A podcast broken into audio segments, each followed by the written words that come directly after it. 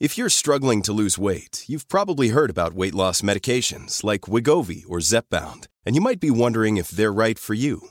Meet PlushCare, a leading telehealth provider with doctors who are there for you day and night to partner with you in your weight loss journey. If you qualify, they can safely prescribe you medication from the comfort of your own home. To get started, visit plushcare.com slash weight loss. That's plushcare.com slash weight loss. plushcare.com slash weight loss. Quality sleep is essential. That's why the Sleep Number Smart Bed is designed for your ever evolving sleep needs. Need a bed that's firmer or softer on either side? Helps you sleep at a comfortable temperature? Sleep Number Smart Beds let you individualize your comfort so you sleep better together. JD Power ranks Sleep Number number 1 in customer satisfaction with mattresses purchased in-store. And now save 40% on the Sleep Number limited edition Smart Bed for a limited time. For JD Power 2023 award information, visit jdpower.com/awards. Only at Sleep Number stores or sleepnumber.com. Even when we're on a budget, we still deserve nice things. Quince is a place to scoop up stunning high-end goods for 50 to 80% less than similar brands. They have buttery soft cashmere sweaters starting at $50, luxurious Italian leather bags, and so much more. Plus, Quince only works with factories that use safe, ethical, and responsible manufacturing. Get the high-end goods you'll love without the high price tag with Quince. Go to quince.com/style for free shipping and 365-day returns. Farándula 021, un podcast de cultura pop con periodistas, psiquiatras y vestidas. Comenzamos. Bienvenidos al episodio número 23 de Farándula 021. Ya hicieron todos aquí. El tiempo pasa. Exactamente, el tiempo no perdona, fíjate Pilar, como diría Juan Gabriel. Oh, exacto, mi querido Horacio. La verdad estoy súper contenta. No sé, vengo positiva, de Ah, qué buen bueno. humor, Ay, qué bueno. Ay, optimista, porque Qué la bueno. vida, pues si no le echa a uno estas cualidades, la verdad es que nos empieza a llevar la Bertolucci. A la vida hay que echarle harta clara. Y bueno, ya escucharon a Pilar Bolivera, a quien le digo, How are you? Fine, very thank you and you. Ah, muy bien. Your English is perfect, my dear. ¿No es Está, está el controvertido Mauricio Valle, ¿cómo estás? ¿Qué tal? Muy bien, muy bien. Muy contento de estar aquí. Estamos triunfando, Mauricio, ¿no estás feliz de la vida tú? Obvio. Porque hoy hay un universo, y- bueno, inmenso de podcast. Y nosotros siempre estamos que en el segundo lugar, que en el tercer lugar, que en el cuarto lugar. O sea, eso quiere decir que, pues, que, que Clararira, Maniguis, Eso, ¿verdad? Pero clararira, Maniwis, porque la gente que nos sigue sabe de calidad. La gente que nos qué. que nos sigue. Uh, Ya empezamos. Ay, ya no empezamos. No, no, porque este episodio 23, como la edad que yo tengo, Ah, va a estar sí. preciosísimo. Sí. Pero de cada lado. Ay, pobrecito. Ay, Maniguis. A ver, está el periodista Alejandro Broz. ¿Cómo, ¿Cómo, estás? están? Muy contento yo ustedes. Bien. Bueno, pues eso. miren, tenemos muchas cosas interesantes. Vamos a hablar de el reboot de Gossip Girl eh, a través de HBO Max, de la película Black Widow de Marvel, que bueno, que todo el mundo está comentando y nosotros evidentemente vamos a analizar, de un programa de CBS se llama Secret Celebrity Renovation, que como diría un primo mío, es una chulada. Vamos a hablar de, de otro programa, bueno, de otra serie de HBO Max, se llama The White Lotus. Tenemos eh, en la sección, vamos a hablar de un tema muy interesante que se van a poner aquí Fuerte. todos eh, fuerte, realmente, más fuerte que la semana pasada, que estuvo, por cierto, muy fuerte. Tenemos, por supuesto, nuestra sección del Pink al Punk. Vamos a analizar el más reciente álbum de Ana Torroja y el más reciente álbum de una leyenda viva, Frankie Valli. Así que agárrense. Por supuesto que hay Averno. Y bueno, hay muchas cosas, pero va- vamos a analizar primero, porque vamos a esta sección donde analizamos. Esta sección se llama Ver o no ver. O no ver. Y bueno, vamos a comenzar con Gossip Girl y no Gossip Girl Acapulco, no, señores. Sino el reboot de The Gossip Girl. ¿Se acuerdan ustedes de esta serie que hablaba de una escuela de niños ricos, millonarios, donde entraba un chico pobre pero honrado y entonces había alguien que los observaba que se hacía llamar Gossip Girl que contaba todas las bajezas que vivían estos chicos y estas chicas. Bueno, pues era un blog.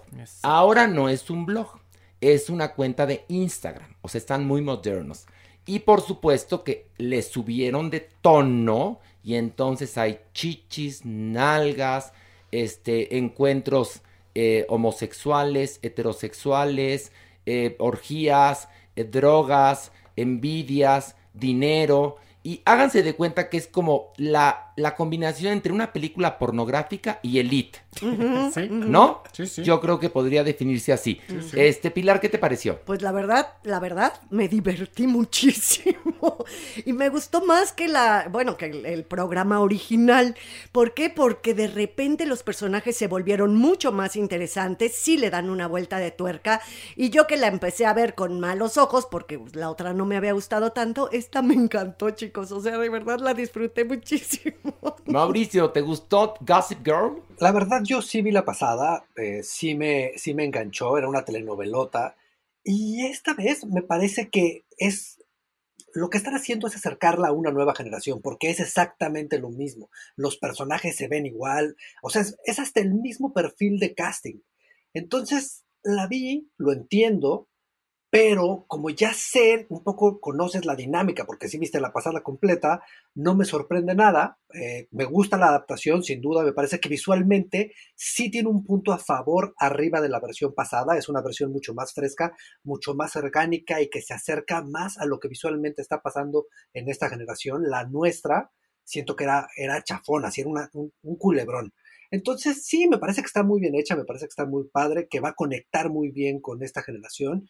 Y, y, y adelante, sí creo que es algo que vale la pena ver. Yo creo que retratan muy bien eh, a esta gente que vive en el Upper East Side de Nueva York, ¿no? Que tiene casa en los Hamptons. Y sí están retratadas estas nuevas tribus que conforman la sociedad de los jóvenes. Y, y lo que pasa es que es tan morbosa, tan morbosa, Sí, que te sí. tiene entretenidísimo. Bueno, la verdad es que a mí me entretuvo muchísimo, sabiendo que era, como bien lo dijo Pilar, un gusto culposo. Sí, Entonces, este, pues la verdad es que a mí sí me gustó. Alejandro, Pues no, a mí no me ¿No te convenció. calentaste al verla, no? No, no, no. ¿No o te sea, emocionó, ay? No, oye, hay escenas re, re No, sí, o sea, hay mm, escenas muy bien logradas, Oye. hay eh, el- el- además momentos muy hilarantes, muy simpáticos, muy bien pensados. Sí creo que hay un upgrade en el nivel de argumentación, de trama, de historia, pero sí siento yo que por momentos, aunque no lo crean, Nueva York está retratado medio pueblerino. O sea, sí siento que les falta mayor esfuerzo. Por ejemplo, hay una fiesta, la primera, a la que invitan a esta joven que llega a la escuela, en donde pues parece una tardeada. O sea, no es un antro de Nueva York ni remotamente esa escena. Entonces creo yo que sí hay momentos en donde falta una profundidad en la visión de lo que es un Nueva York, en lo que sería realmente la vida de estos jóvenes, para retratarlo con un poco de mayor, mayor eh, certeza. Ay, Alejandro, No, pero pues Pero a mí no me, a mí no pareció chisme. que parecía una tardeada, A mí perdón tampoco. que te lo digan. a mí y ¿no? luego de repente retratar a Nueva York por más que en, eh, en- en la line vacía, o sea, es, es inexplicable, es inentendible, entonces le falta realismo, le falta veracidad, ver- verosimilitud para, para retratar realmente lo que están queriendo reflejar. Ay, Alejandro, a mí me pareció muy divertida. Yo opino igual que, que Mauricio. Yo creo que si tú viste la, la anterior, eh, digamos, la primera versión,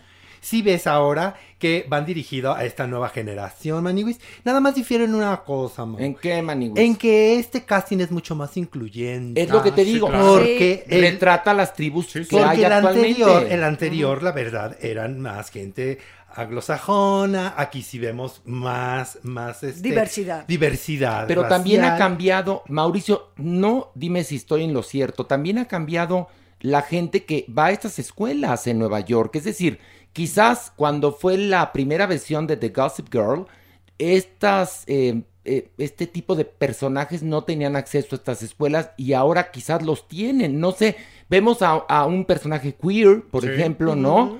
Y creo que eso ahora se está viendo. ¿Hace cuánto, hace cuánto fue Gossip Girl? ¿Más de 15 años? ¿Más o menos? ¿10, 15 años? Yo creo. 15 años, sí. Quince. Fácil, ¿no? Mi sensación es que la sexualidad sí, sí se ha modificado, o sea, sí se, sí se representa lo que está sucediendo.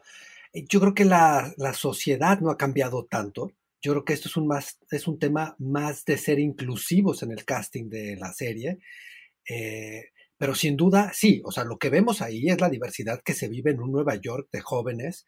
Eh, el domingo estaba en un concierto ahí de, chavitos de Juilliard y, y es lo que ves, o sea, ves, ya, ya no está escondido, ya lo ves y es normal para todos. Además, en, en ese entonces, eh, Gossip Girl se comunicaba a través de un blog, pero también eran como pagers, ¿no? Lo recibían en el teléfono. Ajá, sí, ¿Dónde sí, sí. recibían los mensajes de Gossip Girl? En el teléfono, ¿no? Eran- sí, Sí, porque eran exacto. los posts y tenían activadas las, las alertas, vamos a Las decirlo así. alertas. Exacto. Notificaciones. Exacto. Ahora qué bueno que lo hicieron por Instagram, ¿no? También quienes están ahora sí que escribiendo este, esta cuenta en Instagram es una muy buena vuelta de tuerca. A mí me parece porque le está dando también el poder a la otra generación, no nada más está hablando de los chavitos. Eso también creo que es muy interesante toda la vida de los académicos. También creo que por ahí está padre. Bueno, pues viene el momento que le gusta al diablillo, porque siempre lo pide, como tú, tu cortinilla, ¿te acuerdas, Maniwis? Clararira. El diablillo dice, no, no han votado, entonces vamos a votar. Este, Mauricio, ¿ver o no ver? Sí, sí, ver. Ay, lo pensaste, Mauricio, Mauricio. lo pensaste. No, Pilar. sí, sí, sí, sí, ver, sí, ver. sí. Ok, Pilar, Yo sí, por diversión absoluta, morbo y todo lo demás. yo ver y si quieren chaqueta después. Chaquetita, para dormir. Alejandro. Sí, sí, ver. Ah, pero Ah, a ver. no, ah, bueno, bueno. por morbo No, sí, a ver. no mientas por convivir. No, no, no. Sostente, mijo, sostente, Sostente, mijo. no. Sostente. No, yo digo que le faltan muchas cosas. No me convenció al 100%, dije, pero tiene muchos aciertos. Y agradable, pasadera. A ver, ¿te convence más la desalmada por Canal no, 2? Ah. no, no, no, no, bueno, tampoco nos No, bueno, vamos a ver qué yo quiero saber qué te No, convence no, y no, hay no te niveles, convence. un rasero. No, aquí No, porque además está producida impecablemente. impecable, ¿eh? Impecable. impe- sobra A ver, dinero. ¿te quedas con Gossip Girl Acapulco o con esta nueva con versión? esta nueva versión.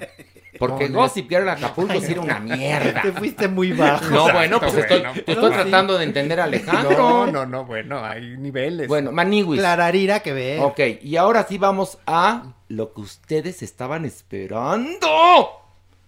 El análisis de Black Widow. Ay, Mauricio, a ver la sinopsis, pero sin spoilers, no se vayan a ofender. A ver, ándale. Bueno, la película empieza en el pasado de Black Widow, donde es una estructura familiar casi perfecta, pero toda la familia está consciente de que tendrá que huir.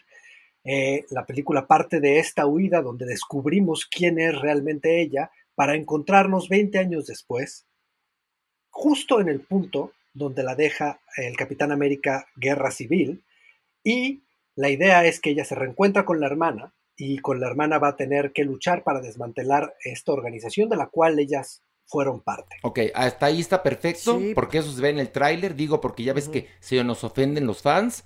Este, Pilar, ¿te gustó? Muchísimo. Cosa rara con película de superhéroes, pero esta me divertí.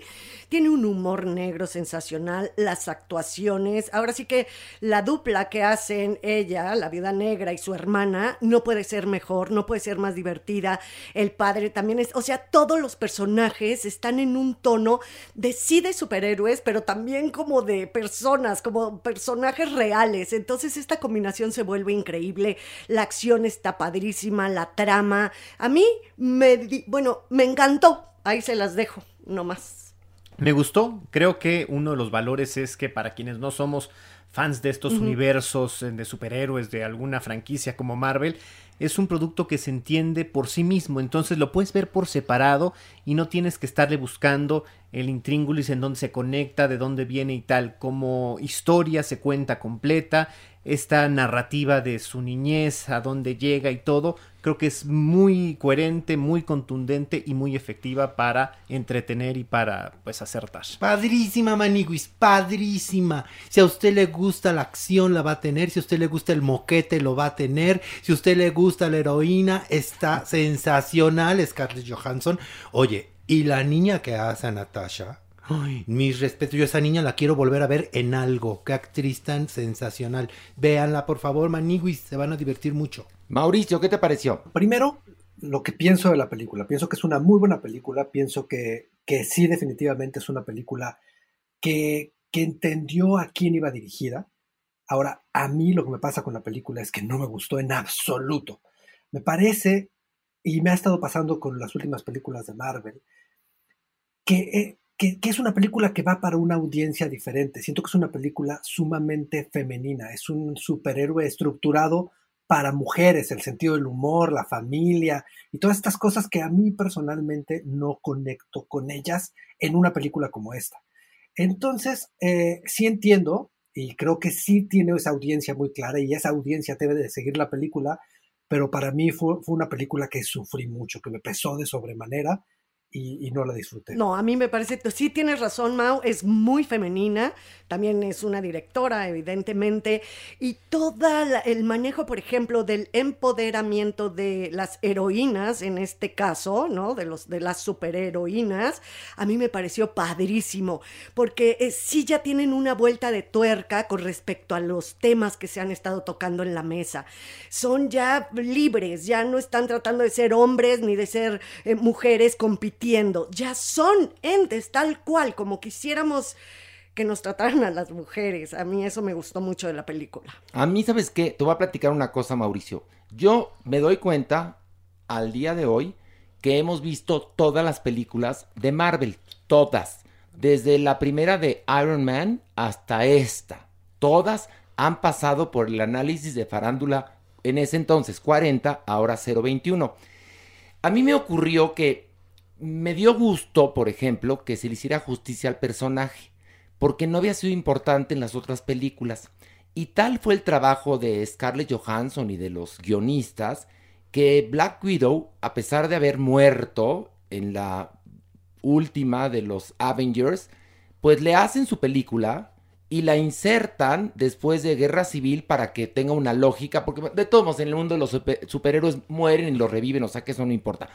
Pero la película a mí me entretuvo, quizás tengo mi parte femenina muy desarrollada, pero me, encantó. Me esperé a, después de los créditos porque hay una escenita que te regalan y, está muy bien realizada. Las escenas de acción me divirtieron. Eh, me sorprendió mucho ver a Rachel Weisz ya de mamá, ¿no? Sí. Y Scarlett Johansson está francamente deliciosa como la viuda negra. Este, bueno, vamos a pasar a la votación. Eh, Mauricio, ¿ver o no ver? Sí, por supuesto que ver. Ay, estás, como Alejandro también, tú en serio, ¿eh? Yo dije claramente, a mí no me gustó, pero sé que a ustedes les va a gustar, a ustedes les gustó, ¿no? No, no, pero espérame, tú. Pues véanla, pues. Si a ti no te gusta, puedes decir no ver. Es el chiste, Mauricio. No, porque, porque sé que es una película que va a disfrutar la gente. Yo, yo ahí sí no conecto. Mauricio, interesante. Esta es la primer película después de la pandemia que ya genera números reales de estos que, que, le gustan a los de Hollywood, ¿no?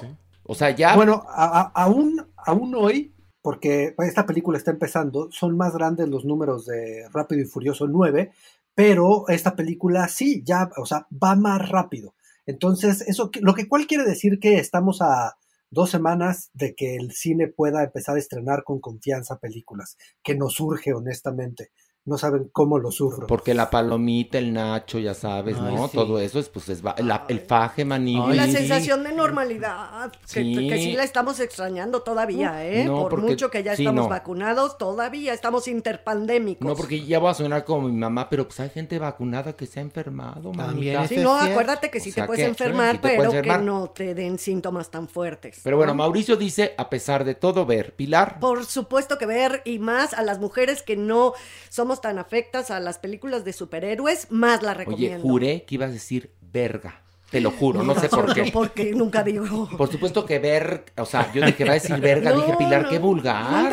¿Cuándo me has oído decir esa palabra? Te iba a decir que me cagas, seas tan pinche vulgar, Pilar. ¿Cuándo me has oído, Horacio Villalobos? No, nunca. nada más cuando estás tomada, pero no, así en tu bueno, tomada sí, pero en mi juicio no. No, nunca. Un día yo dije verga en el teatro y Pilar se puso bueno me regañó horrible por decir verga. Venía al caso, la gente rió, por supuesto. Claro, claro. Pero me regañó. No, bueno, porque tus personajes siempre son de, muy, de altísima calidad en cierta forma que no dicen esa palabra. O sea, y la, cambié por Bertolucci después. Sí, y, y, la gente reía. bueno, es muy tuya. muy tuya. Bueno, yo digo ver. Este, Alejandro. También ver. Maniwis. Claro, que ver. Bueno, perfecto. Ahora vamos a pasar lo que viene siendo, como dirían en mi pueblo, el análisis de Secret Celebrity Renovation de CBS. Pilar, ¿de qué va? Pues es un reality show donde famosos y famosas, con un grupo de constructores, una decoradora, van a remodelar la casa de alguien a quien este famoso le debe un gran favor en la vida. Alguien a quien quiere mucho, evidentemente, y es un favor eh, tremendo. Entonces, ¿qué van a hacer? Van a retirar a esa persona, se van a meter varios días en la casa a dejarla preciosa. Incluso el famoso se va a poner a construir, a hacer cosas de carpintería. Es una chulería de show. A mí, hoy ven, ven que hoy vengo muy No vienes muy positiva. con que no des positivo en COVID, todo No, está bien, Pilar. no, no, no. Este, Mauricio, ¿qué te pareció? Sé que tienen una audiencia y por eso lo siguen haciendo, pero no entiendo por qué verlos. O sea, en verdad, eh, no me hace sentido nada. O sea, no, no, sí, no sé, no me hace sentido. Pero a ver, ¿por qué no te hace Sí, sentido? totalmente. Mira, es precioso, por ejemplo. Haz de cuenta que este, uno tiene una tía que te educó y la tía está muy jodida, muy jodida. Entonces, un día, pues tú eres una celebridad, que es de lo que ve el programa, y le puedes remodelar su casita a la tía y se la dejas divina y entonces pues tiene todos los ingredientes de pues de, de, de sorpresa de, de morbo De compasión, de compasión de empatía. No Mauricio está precioso el programa. Así en esos 30, se- en esos 30 segundos como me lo contaste, digo, ay, qué buena onda. Pero ya más, ¿en serio tengo que ver, que ver más?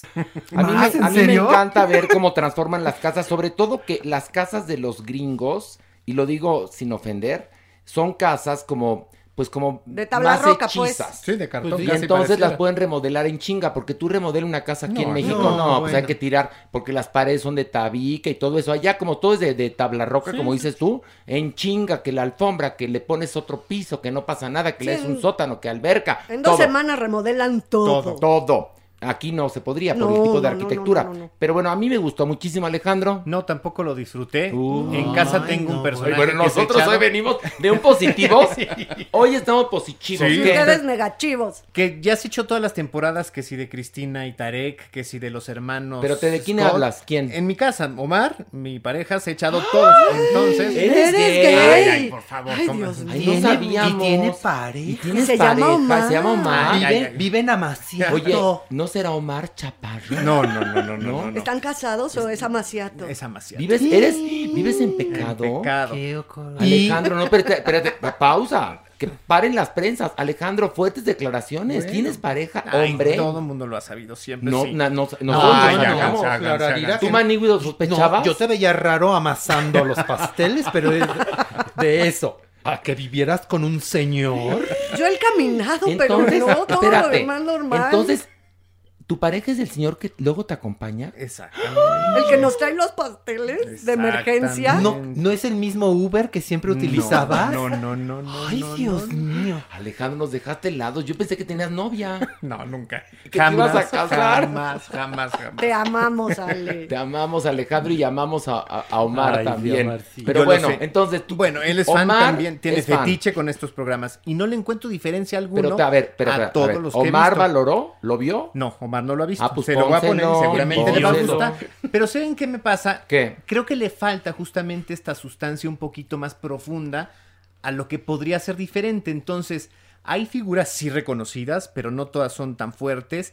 Y las historias son medianamente débiles. Por ejemplo, esta de la tía que mencionaba Horacio, ¿no? Pues él no es tan famoso. Y luego la tía, que es la dueña de la casa, la mandan las dos semanas de la remodelación y la traen ya. Eso podría haber sido lo interesante, que ella se quejara y dijera, no, mi tocadiscos, no te lo lleves, no sé, algo más. No, Entonces, de eso no Ay, van no. esos programas. Obvio no. no. Oye, pero Justo Alejandro, a porque ver. si no termina siendo igual Ah, que pero hay una otro. cosa, si los programas con gente común y corriente nos interesan, más con celebridades, aunque sean de medio pelo, ¿qué No, tiene de Yo malo? creo que le falta, le falta. Ay, yo sí adoraría que algún famoso me remodelara Ay, no, mi claro, casa, ¿eh? la verdad. Yo amo ver cómo remodelan. Como Ay, me sí. encantan los programas de arquitectura, decoración, remodelación, cositas y todo lo demás. Me encanta ver cómo en esas dos semanas de verdad transforman, Transforman, los espacios. Eso es a mí lo que más me Yo, engancha. yo también la disfruté muchísimo. El ver el antes y después. También te das cuenta el mal gusto que tenía la tía, por ejemplo, en el episodio. ¿no? Y pues si, si lo platitos. agradece, si lo agradece. No, la pero, tía, pero, ¿cómo no? pero sí, pero... la tía merecía su casa que se la mira. Porque había sido tan buenuca. Era como mamá campanita, pero de allá, fíjate. Oye, sí, en verdad está muy bien. Y de verdad, si alguien sabe hacer ese tipo de realities, pues son los gringos. lo hacen muy sí. bien. Bueno, vamos al momento, al momento que al le excita.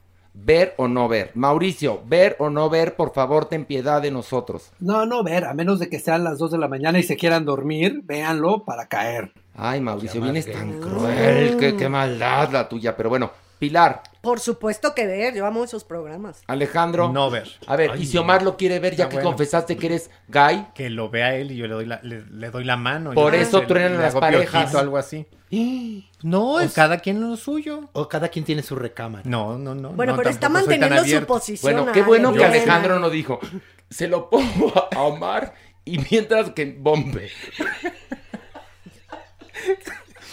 Yo me, yo me volteo a la pared y allá que vea lo que... Al que se encargue. Ya, si me duermo no te ofendas. ¿Qué? Entonces, ver o no ver.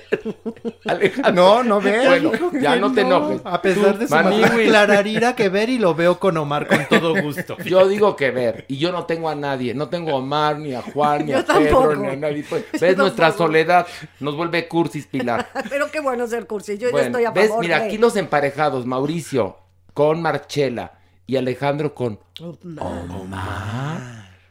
Ya no quisieron ver los reality shows. Los solteros y solos, pues sí, los, los tenemos. ¿Sabes que tenemos el nido vacío? Oye, pero Alejandro se arriesgó, ¿eh? Igual ve un Omar y dice, mira, vi una renovación de una casa, ahora camas gemelas, separadas. Ya sé qué renovación quiero en la casa. Quiero que te vayas a dormir al sótano. Bueno, vamos a The White Lotus de HBO Max. ¿De qué va? Pues es una miniserie de seis episodios que nos cuenta la historia de varios huéspedes y los empleados de un resort, un hotel de super lujo en Hawái que se llama el Lotus Blanco. Eh, todos estos personajes todos, tanto los del hotel como los huéspedes, tienen características y personalidades muy especiales. Y cómo se van a entrelazar sus historias durante seis días nada más, que es lo que es el tiempo-espacio de lo que dura esta serie. Y va a haber una cantidad de misterios, va a haber hasta, pues, un crimen, se puede decir. Mauricio, ¿qué te pareció? La verdad, parece que es la semana que, o que no vengo de buen humor, pero me pasó que no, no, no me interesaron los personajes. Me parece una propuesta bien interesante, pero no, tú, no tengo a nadie por quien seguirla viendo. ¿Saben? O sea, hay veces que la serie genera sufi- suficiente intriga, tensión o lo que sea para que tú te motives a seguir ahí. Y hay veces que necesitas de una guía para, para querer mantenerte. Y me pasó con esta serie que decía, sí, sí me parece una buena idea, pero no hay nadie a quien quiera seguir viendo. Y, y sé que es buena, pero la verdad, yo creo que también es una cosa de, de pronto de estar viendo tanto contenido que dices, ¿por qué me quedo aquí? O sea, ¿qué me está dando? ¿O qué me interesa a mí, Mauricio, de esto para seguir? Y de pronto me gusta hablar de las cosas que quiero seguir viendo, ¿sabes? O sea, hay cosas que digo, qué buena es, pero no me interesa darle un capítulo más porque son seis horas de, de, de, mi vida. O sea, si fueran una o dos, todavía te las chutas, pero me pasó eso. No la, no la seguiría viendo, la verdad. Tampoco me convenció. Creo que el planteamiento es fantástico. Creo que pudieron haber sido. haber logrado una gran historia, pero siento algunos personajes medio sueltos.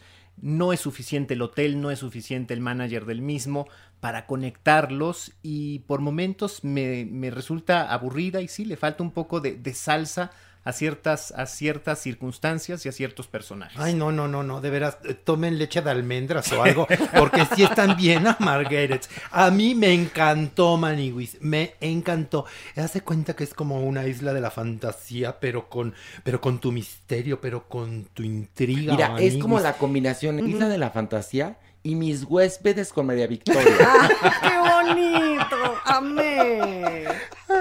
Ay, yo la adoré. Yo también. Ay, fí- fíjense, cómo el- el estar en pareja los amarga, No. muchachos. Sí. En serio, que Omar te oiga, Omar, que te oiga Omar, que sepa tu amargura, ¿Por, por qué no empiezan a andar Mauricio y Alejandro? A ver si así les gusta algo. Oye, pero hay un punto que toca Mauricio que es muy interesante. Sí, el otro día, justamente con Ricardo Casares, querido compañero de Venga la Alegría, platicábamos de que nuestro ojo se ha sofisticado de tanto cine y series y programas que vemos. Y por supuesto, llega un punto en el cual ningún chile nos embona.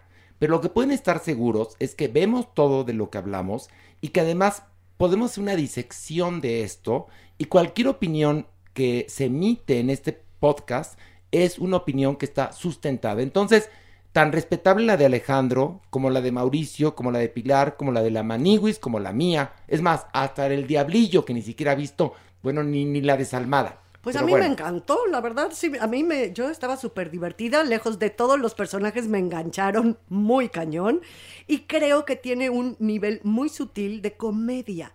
O sea, si la quieres ver como un thriller o como un- una serie de misterio realista y demás, no. Pero sí tiene cosas que te mueres de la risa con el carácter de cada uno de estos personajes.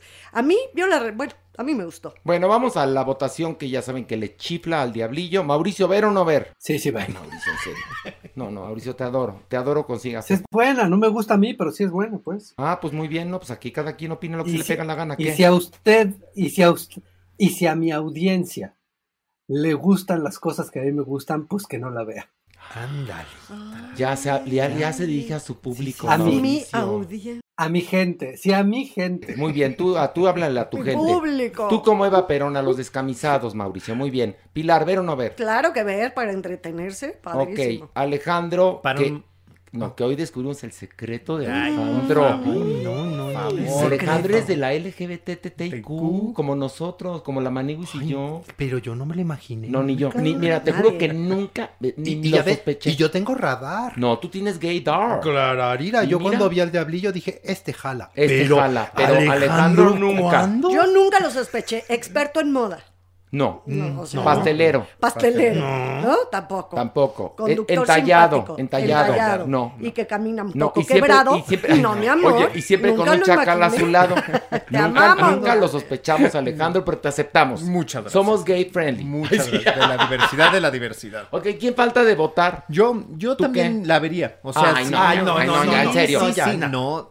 O Pues tú sea, estás para un momento en donde no haya otra cosa o que quieran pasar. Pero si tú una- tienes al- tú cuando tienes tiempo libre puedes coger. Eh, sí, Aprovecha. Eso, eso sí, claro que Ahí sí. está. Por favor. Nosotros no, nos, nos Tenemos que chutar las chutarnos series. la serie, pero tú puedes decir, ay, yo me echo un palo. Alejandro, aprovecha, pues que tienes con quién. Ahora que nos enteramos, este Maniwis, ver o no ver. Clararira que ver, disfrútenla, diviértanse y no se pierdan cada domingo un nuevo episodio. Yo- te deja yo- picadón. Sí, Sí, te yo deja también, picadón. Yo también digo ver. Y bueno, después de esta amena sección de ver o no ver, vamos a esto. Del pink al punk. Y bueno, como siempre, su merecido aplauso al rey, no de la radio, el rey de los realities. Magis Lafontaine, que está triunfando en Quiero cantar como juez, juez perruco en Venga la Alegría. Así que sintonícenlo todos los días en Venga la Alegría. El programa empieza a 8.55, pero el reality comienza a las 11.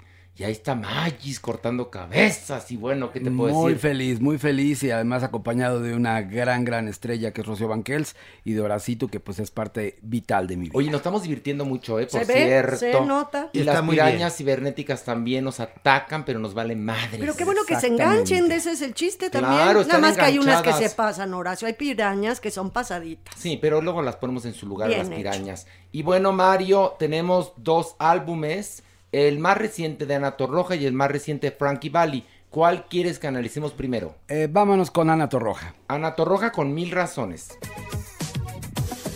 Tú dices deprisa, yo digo despacio.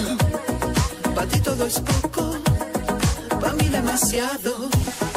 Te pido un minuto, me das hora y cuarto, me das hora y cuarto. Y una media no evitar. Mario, ¿qué opinión te merece el más reciente álbum de Ana Torroja? Es una colección de nueve canciones con temas como Llama, en cuya composición participó Rosalía, que es importante mencionarla por el tamaño de estrella que es. Antes, antes ya fue, ya me cansé de mentir, cuando tú me bailas, y Ori Cuarto a dueto con Alaska, que simplemente el hecho de juntar a estas dos mujeres son los máximos estan- estandartes de la movida eh, eh, madrileña, y además creadoras ambas de un estilo imposible de ignorar. Entre el equipo de productores destaca el Guincho, que es este importantísimo, esta figura que ha trabajado desde Björk hasta convertirse en el rey del trap y del urbano. Sin embargo, es un regreso al origen de Ana Torroja. Recordemos que Mecano en un inicio era completamente tecnopop.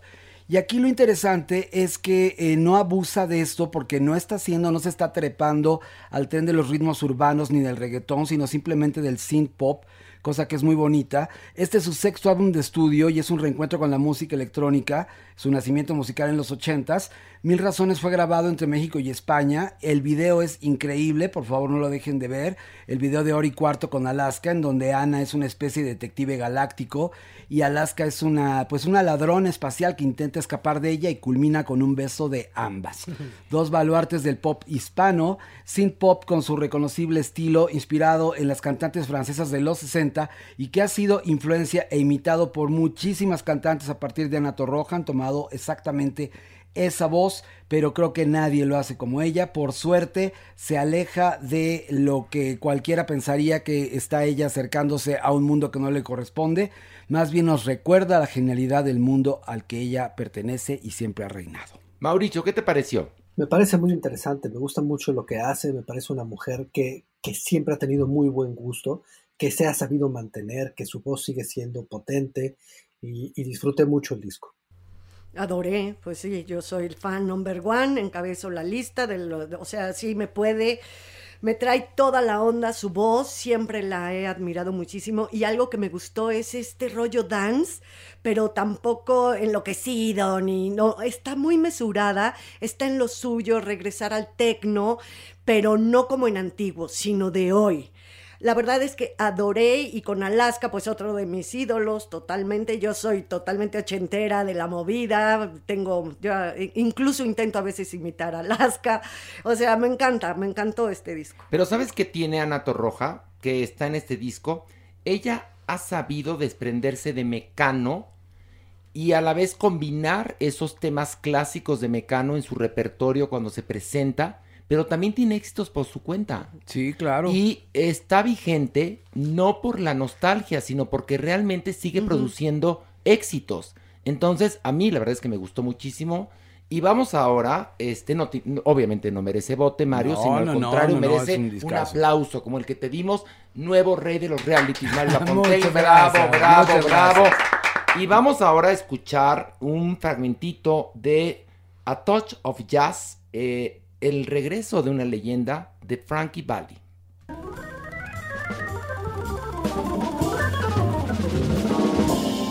It's not just sentimental. She has her grief and care.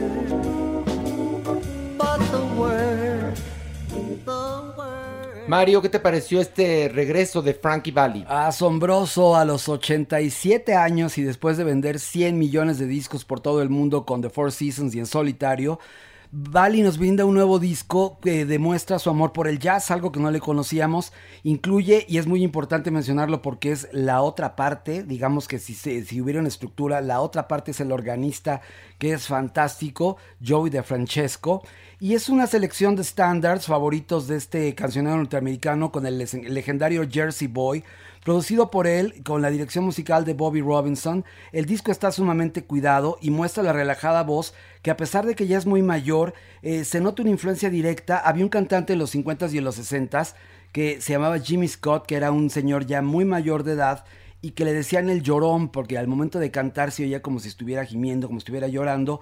Esa, esa, no, esa influencia viene a adherirse a la voz que ya conocíamos porque este falsete y este vibrato es único, es un artista que cambió el rumbo de la música, es delicioso escuchar Try a Little Tenderness, original de Otis Redding, eh, Jeepers Creepers, que es una canción insignia de Louis Armstrong, grabada en el 39, es una gloria absoluta su versión, eh, How High the Moon de Les Paul y Mary Ford, entre otras, son el delicioso menú de A Touch of Jazz, una grabación histórica que deben escuchar acompañados de una copa o del ser amado, con la alta fidelidad y placer que genera el sofisticado jazz. Mauricio, ¿qué te pareció a ti este disco de Frankie Valli? Me- Me parece interesante, no es un material que yo haya disfrutado mucho, pero me parece interesante sobre todo por quién es, porque yo sí lo escuchaba mucho de niño. Eh, y me parece padre verlo haciendo esto en este momento, pero no es algo para mí. Bueno, yo de niño no tenía idea quién era Frankie Valli y fui a ver la película Vaselina y ahí cantaba él el tema Claro. de entrada. Y después eh, vi en Broadway eh, The Jersey Boys que es justamente la historia de Frankie Valli and the Four Seasons. Y es un musical de Rocola. Y cuando estaba viendo este musical me di cuenta que conocía todas las canciones. Claro. Es decir, los éxitos de Frankie Valli and the Four Seasons, bueno, sobrepasaron lo que te puedas imaginar. Y el musical es padrísimo, porque te cuenta justamente cómo estos chicos, este, de New Jersey, que eh, tenían como destino ser mafiosos, pues se convierten en grandes artistas. Y la verdad es que me encanta que una leyenda viviente grabe un disco como este. Superando a, a, este a Tony Bennett, que Tony Bennett lo hizo a los 80, pues aquí tiene 87. No, pues imagínate, eh, o- piensa en 87 años y sigue cantando bien. Imagino que le ayudaron, ¿no? Yo sí, creo. sí, Un aunque, pelín, aunque ¿no? también es tan, está, es tan, este, eh, digamos, abstracta la, la combinación de instrumentos que tampoco hay forma de que pero, sea se- por se- un- pero está más agudito, lo sentí más agudito, ¿no? está más agudito, más vibrato y evidentemente la garganta está cansada. Pues es que entonces sí, las cuerdas, refleja- las cuerdas vocales, vocales este, envejecen. Pilar. Pero en este caso a mí en particular no me importó. O sea, no, no estaba, me, me transportó a tal lugar. Yo nada más pensaba estar en Nueva York, en un bar, oyendo, imagínate esto, con Oye, una... borracha, No, con un bo- bueno, sí, amante. bor- sí lo pensé con un Sí, amante. claro, Sí, la verdad, con unas buenas, un whisky, un whisky. ¿Qué es un whisky? Un whisky, Ah, hombre. porque yo dije, ¿qué es un whisky? Pues un pastel con whisky. Ah, No, un- y- o sea, la verdad es que me gustó muchísimo, yo también soy fanática de él. Ok. Y aquí algo que no me importó fue la voz, al revés, me dio muchísima calidez. Bueno, vote. No, de ninguna Bueno, manera. pues pregunto, yo pregunto, yo me pagan por preguntar. Ay, sí me pagan, aquí no me pagan ni madres. Bueno, este, vamos al lanzamiento. Este, Mario, ¿lo puedes presentar el lanzamiento? Con mucho gusto, se llama Polaris y es el segundo sencillo del próximo álbum de Damon Albarn, una de las figuras más importantes británicas, evidentemente del Britpop. Join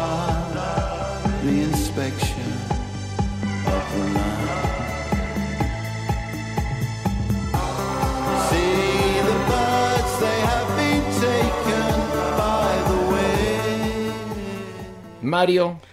Es una genialidad este hombre que conocemos todos a través de Blur y luego de Gorillaz, que es tan diferente Blur a Gorillaz, que ahora nos brinde esto. Nada más tiene un álbum de estudio él en solitario de hace ya más de 10 años.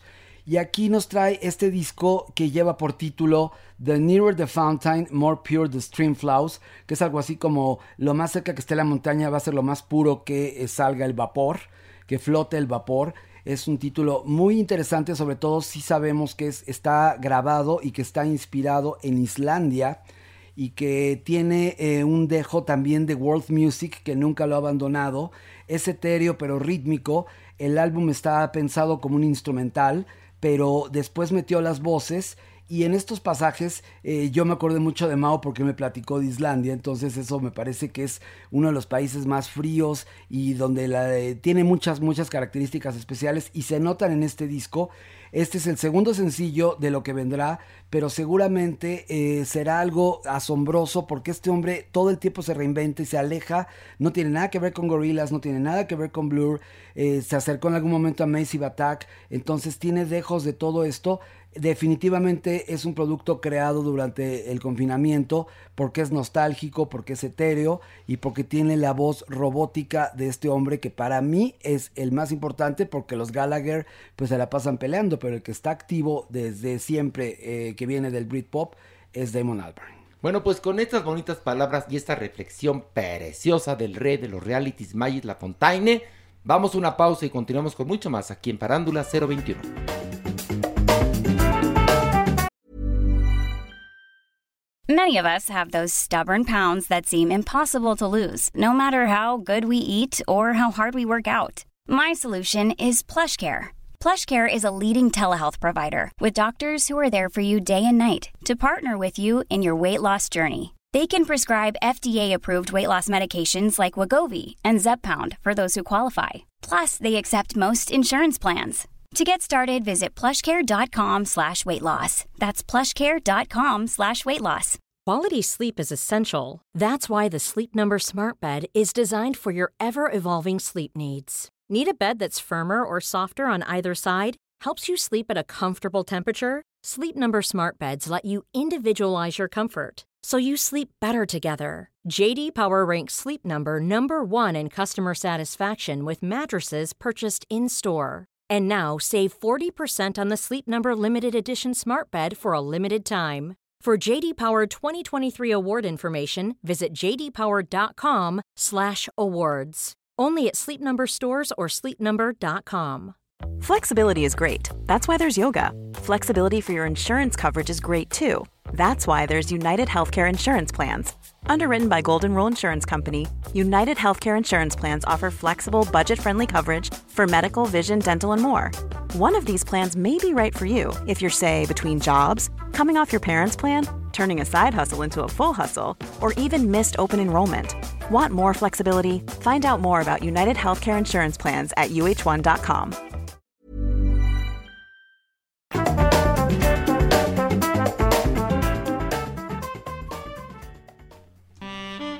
Nuestra adopción responsable. Oigan, un fuerte aplauso para su majestad la supermana que está con nosotros aquí. ¡Eh! ¡Bravo!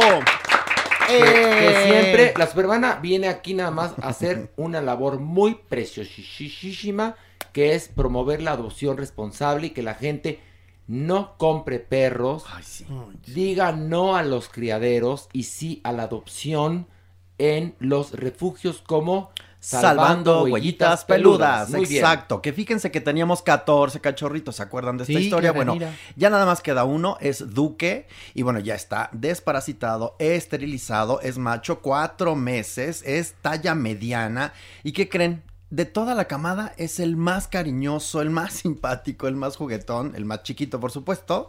Y está hermoso. Véalo, por favor, en nuestras redes sociales. Ahí va a encontrar usted a Duque. Dese la oportunidad de cambiar su vida. La de usted, no la del perro. Bueno, entonces, por favor, eh, recuerde que nuestras redes sociales, que tenemos cuenta de Twitter, Facebook e Instagram, Farándula 021, ahí está la foto del perrito en cuestión. Exacto, más pequeño de esta camada de 14 cachorros. 14, imagínense que estaban en la calle. De dos hembras, por supuesto. 14 perritos en situación de calle es muy triste. Pero ahora 13 familias felices de tener un ángel de cuatro patas en su casa y Duque muy pronto va a encontrar una casa. Sí, porque es muy simpático y muy hermoso. Muy bien, mira, la Maniguis también es pet friendly. Híjole, híjole, Manibis. Ay, sí. Mi talón de Aquiles, Manibis, la verdad. Ahora, es que, ¿cómo no? Queremos promover que también adopten a la Maniguis. También Bueno, está. pero esa, va- esa no va a salir tan rápido, Horacio. Bueno, falta desparasitarla y ya. Mira, también Es que está en Soy- condición de calle. Miren, soy, soy la más dócil, la, más chiquita de la camada. Y la más perra, mi amor. Entonces Pero sí se va a achú, salir. Pero se Y supermona. la más perrita. Pero bueno, ojalá se puedan dar una oportunidad. Y bueno, los dejo porque me voy a ir a Super Mega Man a salvar al mundo. Bueno, pues Adiós, vamos Chupe. ahora al a ver. ¡Ay! El haber.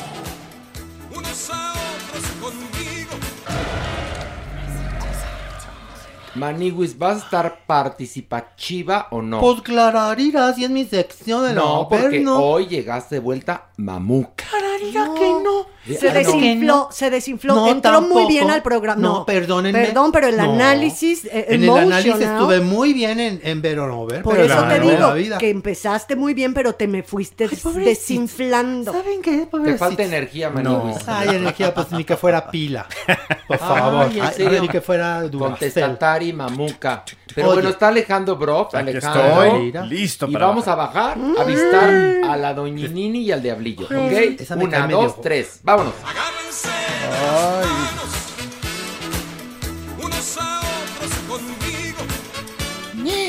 Ay, ay, qué bueno que llegaron. El diablillo corre, el diablillo loco, el diablillo choncho. No lo encuentro. ¿Dónde anda? No sé. No sé. Ay, pero ¿a dónde pudo haber ido? No sé. Estoy preocupadísima. No lo Ah. encuentro. A ver, grítale. El diablillo corre, el diablillo loco, el diablillo choncho. Así le grita. Ay, qué sangre. Pero no está choncho, doña, está flaquito. Te voy a decir una cosa. Oye. Tú, Pilar, libra tu estrés, tres, tres, tres. Ay, viene muy Ay, musical ahora. por sí. supuesto. La música por dentro. Doña Nini, váyase a un supermercado y que lo voceen. Sí, pero ¿y eso qué? Ahí vocean a la gente que se pierde. Pero si se perdió aquí, no allá. Familiares del diablillo, caja 4. Familiares del diablillo, caja 4. Alerta Amber. También. Ay, es verdad, eso puede ser, pero estaba aquí, diablillo. ¿Qué le hizo? Diablillo, Pero, nada. a ver, estamos No en el infierno, aquí no hay super No se sentaría, no se sentaría usted encima A de ver, él. déjame ver. ¡Ay, aquí estás! ¡Ay, ay, Ya, diablillo! ay. ¿Qué hacías allá abajo, Pues, diablillo? Ahora sí estaba perdido, literal. Oigan, siempre que aparece el diablillo, me pongo a, a checar su cuenta. ¿Cómo va? A ¿Cómo ver, va? Vamos a ver si ya se chingó a Jeremy. A ver, espérame. ¿Qué es lo, nuestra primera este, víctima es Jeremy. Después, este, pues nos seguimos con los demás. A ver, el diablillo. Diablillo, ya estás rascándole al éxito, pero le huevoneas sabroso, ¿eh? Ay, Con tu cuenta, en serio. Yo se lo he dicho, que ponga empeño, sube ahí un poco de piel, porque eso ayuda mucho. no. Cuando pero enseñas piel, usted subió un poco de piel. Ay, mira, tú Usted no me- mira, puro hueso puso. no, mira, tú subiste pero de peso. Sí, eso Así sí que ten también. mucho cuidado con lo Oiga, que dices, don. Ninin, les ¿Qué tenemos, pasó? le tenemos un chismarazo. ¿Qué pasó? ¿Ahora qué? Que Alejandro resultó ser parte de la diversidad. ¿Cuál Alejandro? ¿Fernández? Merengón.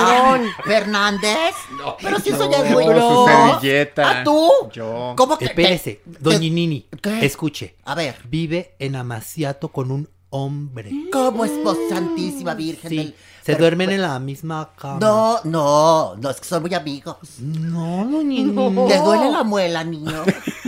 Sí. No, No le duele la muela, trae, bueno, endodoncia en no, todo. necesita, como diría en Monterrey, ocupa endodoncia en todas las molares. No, cuendo No. implante. Habría que ver las pruebas. Habría que ver las pruebas. A ver, ¿la almohada? Soy confeso. No hay pruebas que. ¿La almohada cómo presentar. está? ¿Mordida? Y babeada. Y la mordida. ¿La nuca cómo la trae? Soplada. Soplada. Soplada. No trae pelusa. Tiene, tiene un canalito de tanto. El, toa- el toallero está vencido. Sí, el toallero está vencido. Sí, doña La cabecera ¿Y trae tos? rayada. ¿No trae tos? ¿Dos por qué? Porque luego con la felación les da tos. Ah, ¿en serio? Felación Oiga. descalzos, dije yo. Ah, Felación de- descalzos y este- les da tos. Este tiene tos cuando se pegan así en su pechito. como puñal. Pero entonces te gusta la manta fiada, el arroz con popote, la Coca-Cola hervida y a No, a cucharadas. cucharadas. Ay, qué Todo eso. Pues lo del amante estaba bien porque se dedica a la moda también, pero... Y se la fían. Él va a te las pico y ahí se la fían. Y te la dejo ir también, ¿no? Sí, la, te- la tela dejó ir. Le, le- Nos, nos da pena, nos da pena confesarle este tipo de cosas, pero como es el No, haber, no no, se preocupe. ¿Cómo es el haber? No, aquí habemos muchos, este, que por esos Ese, pecados ese fue nuestro, ese fue nuestro primer nivel del haber. ¿no? No, sí. Y en su casa tiene una rueca. ¿Por Con la que se pica y se pica y se pica, se pica y se pica. Oye, Y se duerme como Ma- había Maniwis, y tú y yo venderemos piñas en cocina, ¿verdad? No, ma- pero, pero así tú, o sea, nosotros cuando lo hemos negado. Nunca, Co- nunca. ah, O sea, pero al señor yo No, juraba, Ale, yo Ale, no. juraba, doña Qué bárbaro, Alejandro, bro. Pero tú muy bien.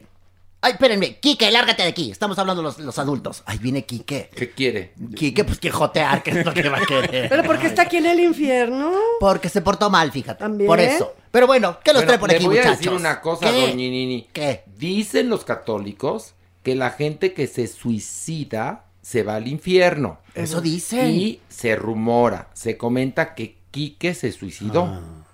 Usted, no sé, ya no vamos a tocar el Yo tema. pensé que Los por sodomita. mariachis callaron.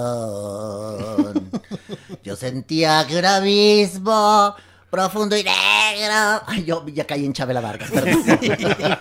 Bueno, vamos, por favor. Vamos a bajar. Vamos, por favor, Vamos a a, bajar al Averno y vámonos.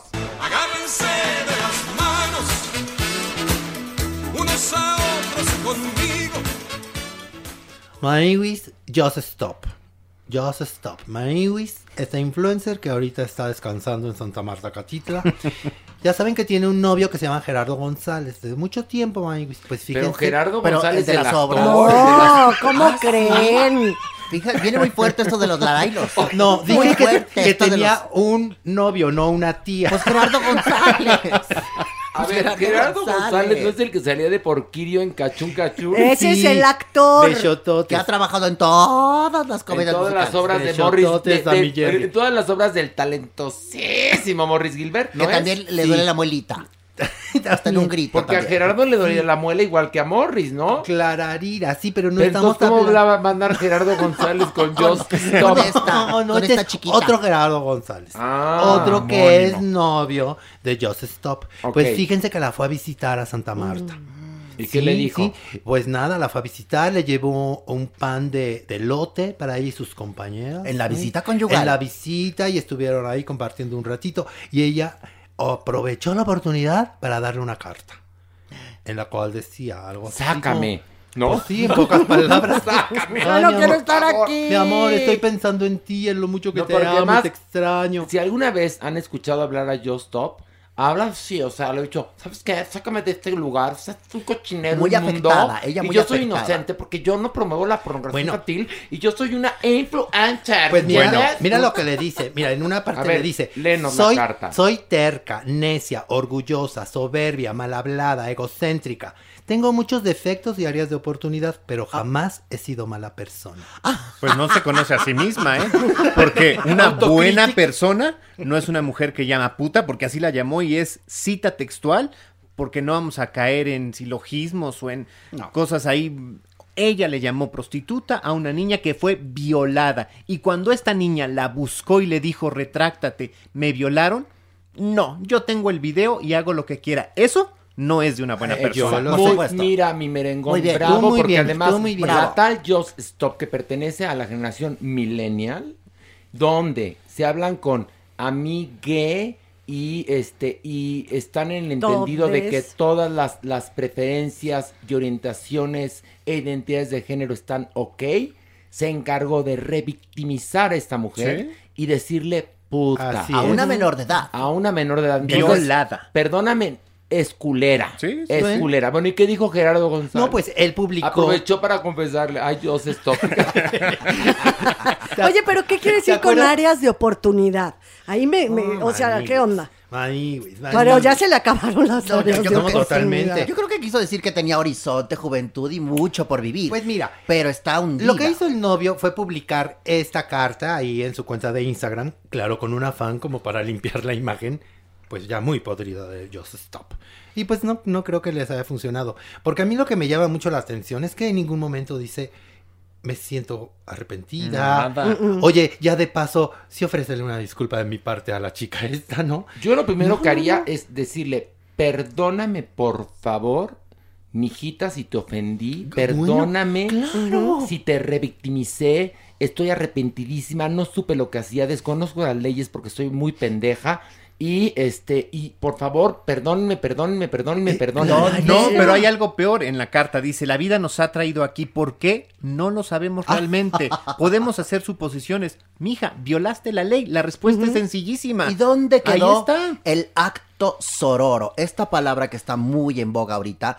Toda, toda ¿Qué esta... Es verdad, sororo? es verdad, doña sororidad. Sí, que una mujer hable así de otra, o sea, eso también es muy, muy grave. Muy feo. Es terrible. Porque no hay cosa peor que una mujer en contra de una mujer, ¿eh? sí. exacto. O sea, también, es, sororo está tam- perdido. también es terrible que, que un hombre sea misógino, por supuesto, pero ya una mujer en contra de una mujer, llamándola puta, que además les platico una cosa, ¿eh? Como van las cosas, a ver, para, para poder reestructurar esto, no es a través de la corrección política, yo insisto, es educación y cultura. Porque de nada sirve que nos digamos todes, amigues, eh, si en verdad por abajo está la ignorancia, está la misoginia, está la homofobia, está el racismo, está todo esto, ¿no?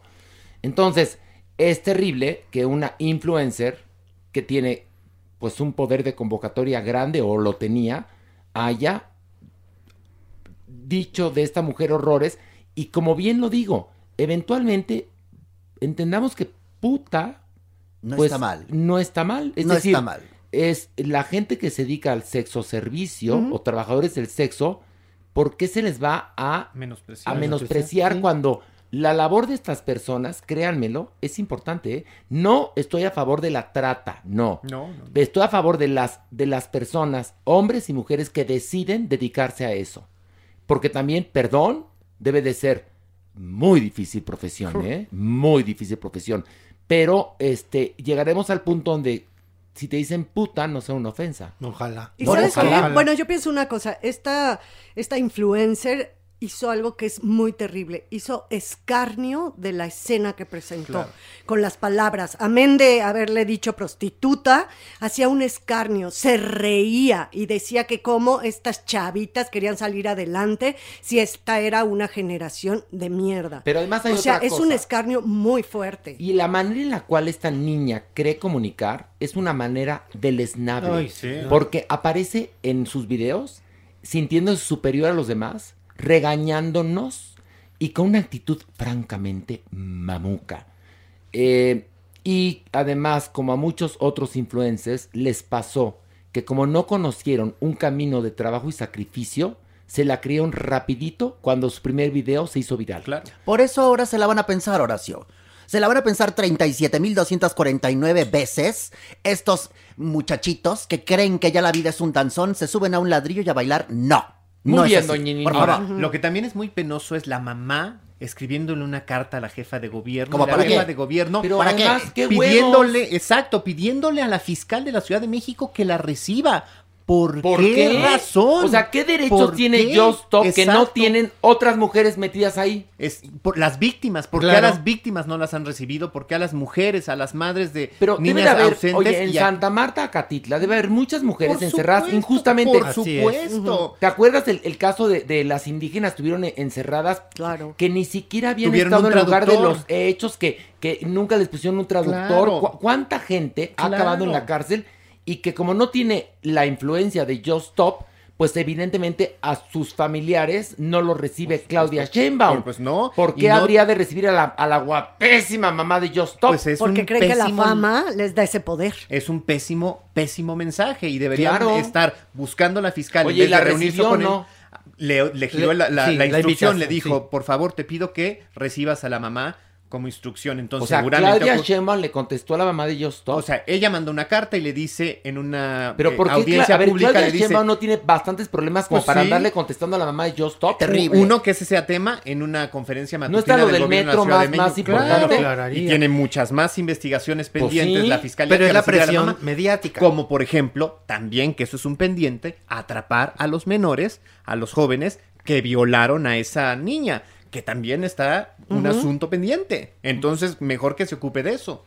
Ay, no, Terrible situación. No, este no, cuento no, de no. terror va y va para largo, ¿eh? Bueno, va- a ver, vamos, Vamos a bajar otro una. nivel más. Ah, Ándale, arráncate. Agárrense de las manos, unos a otros conmigo. El diablillo está muy calladillo. Pues póngalo a cantar. Pues es- doña. Sigue ahogado, pues si estaba abajo de sus nalgas. No seas ma- Mm. Oye, no seas majadera, por favor. Pues ya- no. ya, el- el- el- es puro hueso. Ya no tengo carne. Sí se le ve, pero sí huele, ¿eh? Sí Oiga, huele a lo mejor el diablillo se pone contento si cantamos. A ver, vamos a ver. vamos a Diablillo. cantar. Pero hay que preguntarle. Diablillo, ¿quieres cantar? A ver, a ver, a ver. ¿Ves? Si Vámonos. quiere cantar. ¿Cómo que a ver, una. a ver, a ver, sí o no? Sí, sí, claro. Ah, muy bien, Diablillo. Ah, mira, qué bueno que. Pues la única que se sabe la tómbola, ¿no? Pues, dos. Pero a ver, podríamos, ya que estoy yo haciendo el reality, quiero cantar. Por supuesto. Podríamos traer al maestro que está preparando a mis compañeros a que le monte otra canción al diablillo. Sería muy bueno. Hijo de- Por ejemplo, ¿cuál? ¿El flautín? No es cierto. El flautín del pastor. A ver, entonces, ¿cuál? ¿Cuál? Sería muy bueno. Pero mira, hoy. La del diablito, la del diablito debajo de- de la cama. Exacto. Que es bien difícil. Ah, em, una noche de luna debajo de la cama, habiendo el viento loco, tocando la guitarra, y cantaba y bailaba. A ver, órale. No, no me Y la decía, Ay, ¿dónde diablos mi guitarra se El quedó? diablito debajo de la cama. No, no, no. Vamos a prepararlo. Por lo pronto, cantemos la tómbola. Doña Y- Nini, una, dos, tres. La vida es una tómbola, tom, tom, tómbola. La vida es una tómbola, tom, tom, tómbola. De luz y de color. La vida es una tómbola, tom, tom, tómbola. La vida es una tómbola, tom, tom, tómbola. Encuentran un amor. ¡Tómbola! ¡Ay! Muy Ay, bien. que, que Horacio haga ahora sí que un análisis de la canción del diablo. Cantaste del culo, seguimos. Ah, A ver, Maniguis, sí. ándale, ándale, vas, vas. Florinda Mesa, ¿Qué Maniguis, pasó Florinda ¿Qué pasó? Fíjense ¿Qué que pasó mayo pasado? Maniguis, nos enteramos que ella quería iniciar un juicio intestamentario para quedarse con los derechos de Chespirito. ¿Un juicio qué? Intestamentario. ¿Y eso qué es tú? Ay, ay, ay, ay, ay. O sea que ya que pasó el testamento, ya se abrió y entonces ella dice, espérense tantito, yo no estoy tan de acuerdo en esto. Pues, ¿qué creen? ¿Qué? Ya fue a visitar al abogado Guillermo Post. Ay, el de los Ya casos de sabes. los famosos. Sí, Maniguis, porque el señor tiene poco trabajo. Entonces le dijo, vente, Florinda, yo te atiendo. Oye, es que está en todo, ¿eh? A El ver, para, para la Maniwis, por primera vez en su vida, no la cajeteó. Va muy bien. Ay, pues espérame, pues Pero no, no, me no. Nada más quiero explicar una cosa. no un juicio victoria. sucesorio intestamentario es un proceso legal a través del cual los familiares o personas que consideren tener derecho a heredar los bienes que dejó el difunto intestado, es decir, Chespirito no murió intestado, acuden ante un juez para que pueda proceder a la apertura de la sucesión legítima y de esta manera pueden este, designarse herederos, bueno, etcétera, etcétera, etcétera. Pero aquí no entiendo, es que ya que Chespirito sí heredó. Pues no. Chespirito tenía testamento, Así entonces... es, y dejó, y dejó además a sus Entonces hijos sí la de- cagaste. No, espera, pues yo no, pues ahí la que quería cagar Florinda pero por eso fue con el abogado Guillermo Post. Y bueno, para ¿qué que la asesorara. ¿Para porque qué? ella quiere empezar una batalla legal en contra de sus hijos. Pero ¿cómo por qué? ¿Qué le pasa? Pues ¿por qué? Porque ella dice que ella también le corresponden los derechos literarios. Como también es como coautora. Sí, coautora del programa de ¿Qué le Chespirito. pasa? Está loca. Claro que no. Atrás. ¿Usted trabajó alguna vez con Jamás. ¿Cómo te atreves? Pero a ver, yo pregunto una cosa. Yo nunca cuando- intimo con la gente de servicio. Atrás. A ver, hay una cosa importante que tienen que saber ustedes. Cuando uno escribe un libreto, vas y lo registras. Y entonces el libreto tiene que decir, este el libreto queda registrado a nombre de Roberto. Gómez Bolaño Chespirito. Si Chespirito no la incluyó en ese registro, se la va a pasar a pelar Florinda Mesa. Yo también lo creo así, Maíz. Entonces ella quiere que se le reconozca su coautoría. Exacto. Para los derechos de las transmisiones. y Para los derechos y para las negociaciones y para todo lo que implica el nombre de Roberto. Porque Gómez más hay Bolaños. otra cosa. Ponga atención en esto. Chespirito duró en la televisión más o menos 25 años. Bueno, de estos 25 años, eh, yo calculo que 14 años escribió sketches. Y el resto del tiempo se refritió. Es decir, volvía a grabar los sketches que ya había grabado. Aprovechándose que no había internet, no había evidentemente YouTube, bueno, no había ni videocasetera en muchos casos. claro. Entonces, él mismo se refriteaba. Entonces, la primera etapa, pues, ni siquiera, est- él estaba todavía casado con su esposa, con la que tuvo a sus hijos, no andaba con Florinda. Entonces, pues yo no entiendo qué pretende esta señora. ¿Lo logrará? ¿Qué No dice el abogado? Yo- no, no sé qué dice el abogado, pero él está dispuesto a ayudarla. Ya ves que el, el abogado Post, él ayuda a quien quiera. Yo creo no, que- a puro famoso. Yo creo que Florinda está como la cantante esta. La Lady Gaga. Ya, Ya, está Gaga. gaga, ya, Ya, gaga. ya se nos fue la señora también.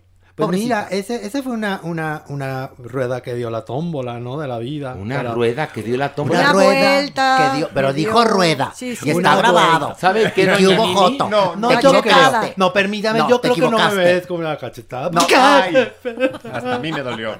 Horacio, pero te A ver, tú por aquí- rebote. A ver, yo vengo en juez. Empoderado. No veas, No, no, no, pero a ver, habla con O sea, yo no soy propiedad. de- Una rueda que dio la De vida. los ¿Qué es wiguiriskis. eso? De los, de los- soy de los ya no, que me parezca. Pero no merecía doble oración. No, la No, verdad, no. merecía triple. Toma. Ahí está. Era para una cachetada. A ver, nomás. tampoco Haz de cuenta que estuviéramos grabando esto porque esto es en vivo. Es un Totalmente. podcast, el único podcast en vivo que existe en el mundo es este. Por favor. A ver, vamos a repetir. No quiero repetir nada. No, no, que, que no, a mí no me hagas berrinchitos, ¿eh? No me, pues, no me estés levantando la mano. Ya me- me- me oye, diste- se están quejando muchísimo de la gente que me estás agrediendo muchísimo. Ah, ¿y por qué no? A ver, ¿quién me defendió a mí cuando me dio cuatro cachetadas? Por No, favor, porque tú, ahí está grabado, tú las pediste. Y yo dije, No, con todo gusto. no, no, no, dijo, yo no las pedí. Tú dijiste, a ver, dije, con todo gusto. Y entonces yo te di, yo te di tus cachetadones. Ah, que sí los disfruté. ¿Para qué te digo? que- Porque no hay que ser hipócrita. Sí disfruté de darte. Como Pero- programa de Chespirito que era grabado, haz de cuenta que esto fuera grabado. Entonces, a ver, repite, repite la nota. Las vueltas que da la vida. Las vueltas que da la vida. ¿Por como qué? la canción de la tómbola. Pues porque antes mi Florinda Mesa, bueno, no se merecía ni el piso que pisaba. Y ahora, Ahora ya está muy dócil. Muy dócil. Fíjense que pero cuando- dócil, ¿por qué? Pero pues, ¿cómo? No entendí. tan- tanto así. Cuando se fue a vacunar Manigui, estaba ahí sentadita en la banqueta esperando su vacuna y la fueron a entrevistar. Ustedes se hubieran imaginado a Florinda Mesa hace 25 años sentada en la banqueta. Ella tenía poder, Maniwis. Y por ahí me contaron que a todos mal miraba y los trataba horrible. ¿Se acuerdan que ella era productora de telenovelas? Sí. No, Maniwis, no. Era No, perri. no, no, como hija de Hitler, ¿eh? ¿En serio? Sí, que la trataba muy, muy mal. Y obviamente tenía poder y se sentía respaldada por Chespirito. Y ahorita, Maniwis. Pues que. Chespirito era muy amigo del Tigre Azcárraga. Muy íntimo. Íntimo. Pero cuando el Tigre Azcárraga pasa a colgar los tenis y entra la nueva generación, que se nota que esa Ah. nueva generación que ama la televisión, No, por bueno. supuesto, No, bueno. pues hubo varios, entre ellos mi guapísima Florinda Mesa, que perdieron poder. Y peor cuando empezaron a desechar a los viejos. Uy, que eso fue espantoso. terrible, fue una época Entonces. Florinda Mesa está indignada y quiere que se, pues que se le den, este, Parte de los derechos. los derechos Sí, o parte que, de los derechos. Y, y que se le tome en cuenta en negociaciones. Y por lo tanto, pues también en lo que Pero vaya sí los, cayendo, a ver, ¿no? los hijos de Chespirito deben de odiarla. Obviamente. Por algo muy sencillo. Su papacito dejó a su mamacita por Florinda Mesa. Eso es verdad. Entonces, póngase en el lugar de los hijos. O sea, habrán visto sufrir a su mamá, seguramente. Entonces no creo que le tengan mucho cariño a Florinda Mesa. Lo, lo que los hijos tendrían que hacer es hacer la bioserie de Florinda Yo Mesa. sí, no, de Chespirito, No, yo lo pensé. de fíjate. Florinda Mesa. Y yo tengo a la actriz, Kika ¿Quién? Edgar. Es idéntica. Estaría perfecta mi Kika Edgar. Y que además canta, podría ser títere. Canta. Oye, no, porque más Florinda Mesa hizo. Podría ser No, títere. mira, cuando el. Tigre Azcárraga adoraba a Chespirito, le dejó hacer una telenovela llamada Milagro y Magia, donde Florinda Mesa, así como la ves, era la guapa, todos se peleaban por ella, pero cantaba, pero bailaba, pero bueno, hasta tap, todo de la chingada. Pero ella triunfaba en la telenovela, se peleaban todos los galanes por ella. Ay, era, mío. bueno, era, era una especie entre Greta Garbo y Libertad Lamarque, ¿haz de No, cuenta? bueno, Con ese ojazo de No, y hormiguita. con esa voz preciosa, ella cantaba y todo, y bailaba, y todos se peleaban por ella. Y entonces yo creo que Azcarra dijo, ay, bueno, ándale, que hagas telenovela tu esposa, ¿no? Pero, este, ¿te acuerdas, Manigui, de esa telenovela? Bueno, entonces, Magia. imagínate el poder que tenía esa mujer. Entonces, ahora que le hagan su bioserie. Kika Edgar es perfecta. Es perfecta, Kika. Edgar. Muy bien, Ok. Horacio, tú Y para ya de mayor, que lo haga la supermana. de mi Florinda. Ya, ya sentada en la banqueta. Ya en la banqueta, recién vacunada. En la Muy parte- bien. En la parte de la vacunación. Bueno, vamos a otro nivel Bueno, más. bueno, Ándale, a ándale, ver, vamos, vamos. vamos, vamos. Oye, yo les tengo un chismarajo. Horacio, A ver, a Por ver, favor. no, de la ver, ¿Qué no. pasa? Pues que supuestamente se acuerdan que la semana pasada traíamos el chismarajo de que mentiras el musical que este señor Morris Gilbert, por cierto, talentosísimo, decía que por sus huevos, bueno, en pocas palabras, iba a reponer el musical. Sí, sí. Y que el autor, el señor López Velarde, pues no quería. Bueno, pues al parecer la temporada se suspendió. ¿Qué hubo? Tejones Pues sí. porque no hay ardillas. Es que es difícil pasar sobre un Un autor. autor. Es muy difícil. No, es que no se debe de pasar sobre un autor. Ni, y sobre de ningún creador, evidentemente, pero en, en- como está regulado en este momento, los autores siempre están muy protegidos, más que otros gremios artísticos. Bendito sea Dios. Y fíjate, eso tiene que ver con lo de Florinda Mesa. Que también dice, dice ser una autora no protegida. Pues sí. Pero si, como dice Horacio, no la él, él no registró la obra ver, con el, con el nombre de ella, yo no, lo va a ganar. Yo no dudo que Florinda Mesa haya colaborado y tal, pero bien lo dijeron. Si no está en el registro. Ahora, Sí, si está en el registro y ella llega con los, con los, ahora sí que con los archivos y dice, perdónenme, aquí dice, Entonces. el sketch número 200 de la vecindad del Chavo, escrita por Roberto Gómez Bolaños y Florinda Beatriz Lupita González Mesa, ¿Y silla? y silla, De almohada. y almohada, y tapete. Entonces sí. Ahí Entonces sí. Ah, sí, Pero porque ahí si están no- protegidos Ahí los está, autores. Ahí está. Las instancias pertinentes harán lo propio y nos Pero- darán informe pero de no ello. creo. ah, yo pregunto Yo tampoco también lo o- creo. otra pregunta mía muy pendeja, perdón que se las haga. No, aviéntatela, estás en el Averno. Ok. ¿Para qué quiere los derechos de los libretos si ya ni siquiera pasan sus programas? Para fregar. nada No, más. porque yo creo que ella todavía sigue con la esperanza de, De- que se vuelvan a producir, Sí, sí. de que se Ay, hagan pero, a ver, ahora pero- en animado, de que, no sé, no, lo que por quieras. Dios, Ay, no, pero por no, favor, ya, ya, qué no. hueva. Además, el personaje de, de- están bien en su contexto. En su A- tiempo. Actualmente ya es políticamente Total- ya, incorrecto totalmente, ese totalmente humor. incorrecto. Donde se burlaban del gordo, del pobre, de la mujer, a mí muy misógino, ¿no? O sea, bueno, yo nunca los, a mí nunca me gustó. Era Bueno, muy violento Si ahorita también. tú lo analizas, La alegoría mangante. ¿qué es eso? Pues los rateritos, los caquitos que Ah, andaban lo- ahí, por lo- favor. eh, ándale, sí es cierto. Por favor. Y, y bueno, pues sí, era como un, un homenaje a la ignorancia, Sí, ¿no? Totalmente. ¿no? En mi No casa me lo prohíbe, o sea, no. Ay, mana, estaba no prohibido. mames, ay, no, no te mames, lo juro, Horacio. ahora resulta. No, yo no vi el chavo hasta ya más grande. O sea, de chavita ¿cómo te, no a lo ver, vi. tú que eres de una familia liberal, ahorita que te... Tu hermana es la congelada de uva, ahora Por como que te prohibían ver el Ah, chavo. A pero- mi mamá no le gustaba que pero- viéramos el chavo. Pero ¿Qué te tenía, puedo yo decir? tenía todos los discos de Francis. No, Ay, sí, a- a- todos, eso sí. todos los albures los Eso sí, para que veas, pues eso sí era Pero, cultura Oye, pop. mi Eso ma- sí mi era mamá cultura me pop. el chavo del 8, pero ¿qué tal Polo Polo?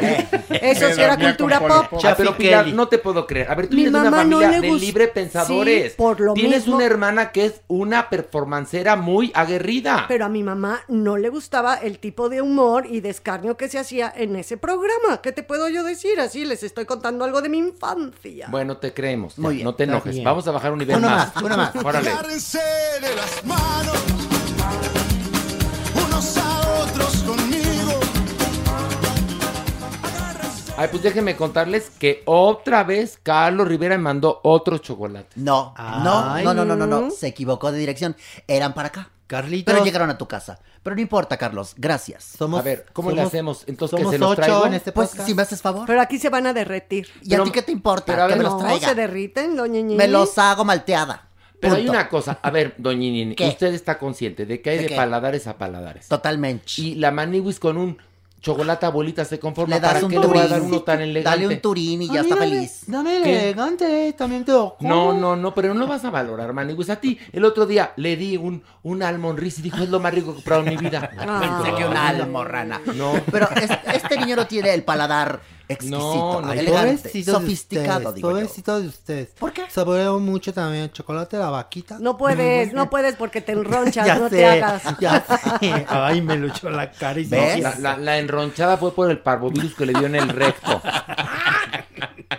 Se enroncha, pobre, cuando come chocolate. Ya sé, ya sé, Bueno, ándale, otro, Oiga, otro. Sarita Sosa. ¿Y esa quién es? ¿Cómo que quién? La mala más mala de la Ah, sí. No, no, no. Es que yo no la La conozco. tercera hija de José José. ¿Cómo? Doña Nini. ¿Esa qué? Pues bueno, ahí les va. Pues fíjense que presentó una solicitud ante las autoridades de Miami para convertirse en la administradora de los bienes de su papá. Que Ay, ya, ay, ay. Que ya que pede, Y entonces ella llenó solicitud, ¿no? Pues que cómo se llama, ¿no? Pues que me llamo Sarita. Ah, pues muy bien, mi mamá también se llama Sara. Ay, pues perfecto, y no sé qué, ya. Ay, pues fírmela, ¿no? Y entonces que la ven la solicitud y le dicen, oiga, ¿sí la llenó completa? Sí. Oiga, pero aquí en donde dice familiares directos. Ay, se me. A ver, pues pongo mi familiar directo. El nombre de mi abuelito, que ya se murió. El nombre de mi abuelita, que también se murió. Ah, ¿Son los únicos? Sí. Ay, no. Ay, se me estaban pasando. Nombre de mi tío. Que ya también ya se murió. Ya son todos.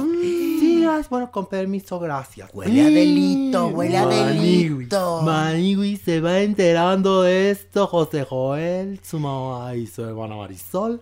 Y obviamente Maniwis se colgaron de las, pero de las pestañas, Maniwis. Y dijeron, momento, basta, somos adultas. O sea, ¿cómo no sé, cómo- por qué no nos pusiste ahorita? ¿Por qué? Si por somos qué? sus hijos también. Familiares O sea, directos. ¿qué les pasa? No están en verdad ahora sí súper enojados, súper enojados, tanto así que dijo José Joel, ya basta, basta. Miren, me encantó eso. Cuando la caca se junta no hay otra cosa más que jalarla al excusado. Y eso quiere decir que ya está hasta aquí de la Sarita y de la mamá. También le fueron a preguntar, por supuesto, a, a mi Anel, ¿no? Y dijo, ay, ma, ¿qué te digo, mi vida, mi amor? Porque siempre habla en, en cosas preciosas. Con su mayón. Siempre, siempre, con, en mayón. En mayón. Muy de, muy de peluca roja. Sí, mi porque luego anda de hermosa. peluca o de pelo cano, ¿no? Entonces, siempre, sí, mi amor precioso, mi vida muñeca, te quiero decir preciosísima, que Sarita es una hija de la chingada. Exacto. ¿Por qué nos quiere chingar la pinche culera? No, Pues, pero tal, sí, mi amor. Tal cual lo dijo. Ay, mi amor, pues estas mujeres siguen mintiendo. Aquí lo único que vale es este papel, en donde dice que yo soy la heredera. Es que Aquí, en parecer- Japón y en donde sea. Al parecer, el último testamento de José José fue hecho cuando todavía estaba casado con Ujú. Anel. Y entonces Anel es mi heredera universal. Y el papel que presentaron estas mujeres, pues, es un papel apócrifo. Yo Ah, creo, es un papel No, es más bien, apócrifo. es como hacer un juicio o buscar una tutela o un manejo de, de, de los bienes a la ausencia de un testamento. Pero que habrá aquí sí dejado ex- mucho, o sea, ¿no se acuerdan que ya en sus últimos días que tenían muchísimas broncas, ¿no? Con los médicos y todo Sí, esto sí, sí. para pagar, ¿qué tanto es sobre también otra vez las regalías de... Mira, hay regalías de intérprete, pero además está, al parecer, eh, ahora sí que en disputa algunas propiedades, porque recuerden que José José en sus últimos momentos eh, vendió su vida, eh, los derechos de su vida a Telemundo y le pagaron muy bien, aunque hicieron una telenovela asquerosa, que debería de volver a hacer la, la vida de José José de una buena manera para, para rendirle el homenaje que merece José José, no esa telenovela ramplona, mal interpretada y asquerosa. Este, y de ahí ganó bastante dinero José José. Entonces creo que hay una casa, es, es decir, hay de que hay algo, cosas, hay algo, sí. exactamente. Sí, sí, lo que si no sabe- estarían peleando todos, ¿eh? Claro, hay algo. mira, hay, un- hay una casa que, que es supuestamente donde actualmente viven y que incluso todavía no se acaba de pagar. Y había un departamento que ahí sí lograron ponerlo a nombre de la mamá de Sarita. Y ese sí lo vendieron ya. Como de la mamá de Sarita, de Ajá. Sara la, la, la- De de Sara- Sara la de viuda. Sara- de Sara la viuda. O Saritísima, Ok, la o. Saritísima, la española.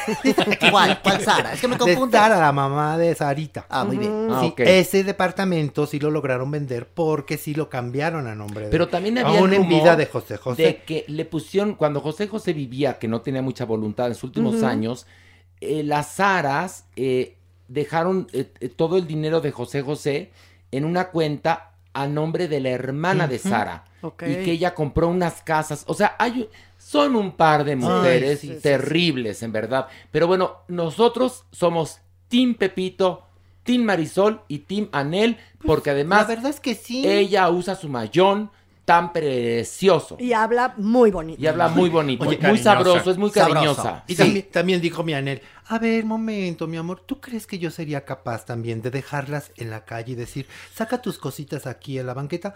No, pero de que vamos a negociar, vamos a negociar. Muy bien, Anel. Y creo que hace bien, mi No, Anel. que ¿no? Anel las ponga de patitas en la Se calle. lo merecería, ¿eh? Se lo merecería. Al menos la hija. Oye, la tal Sarita fue una culera.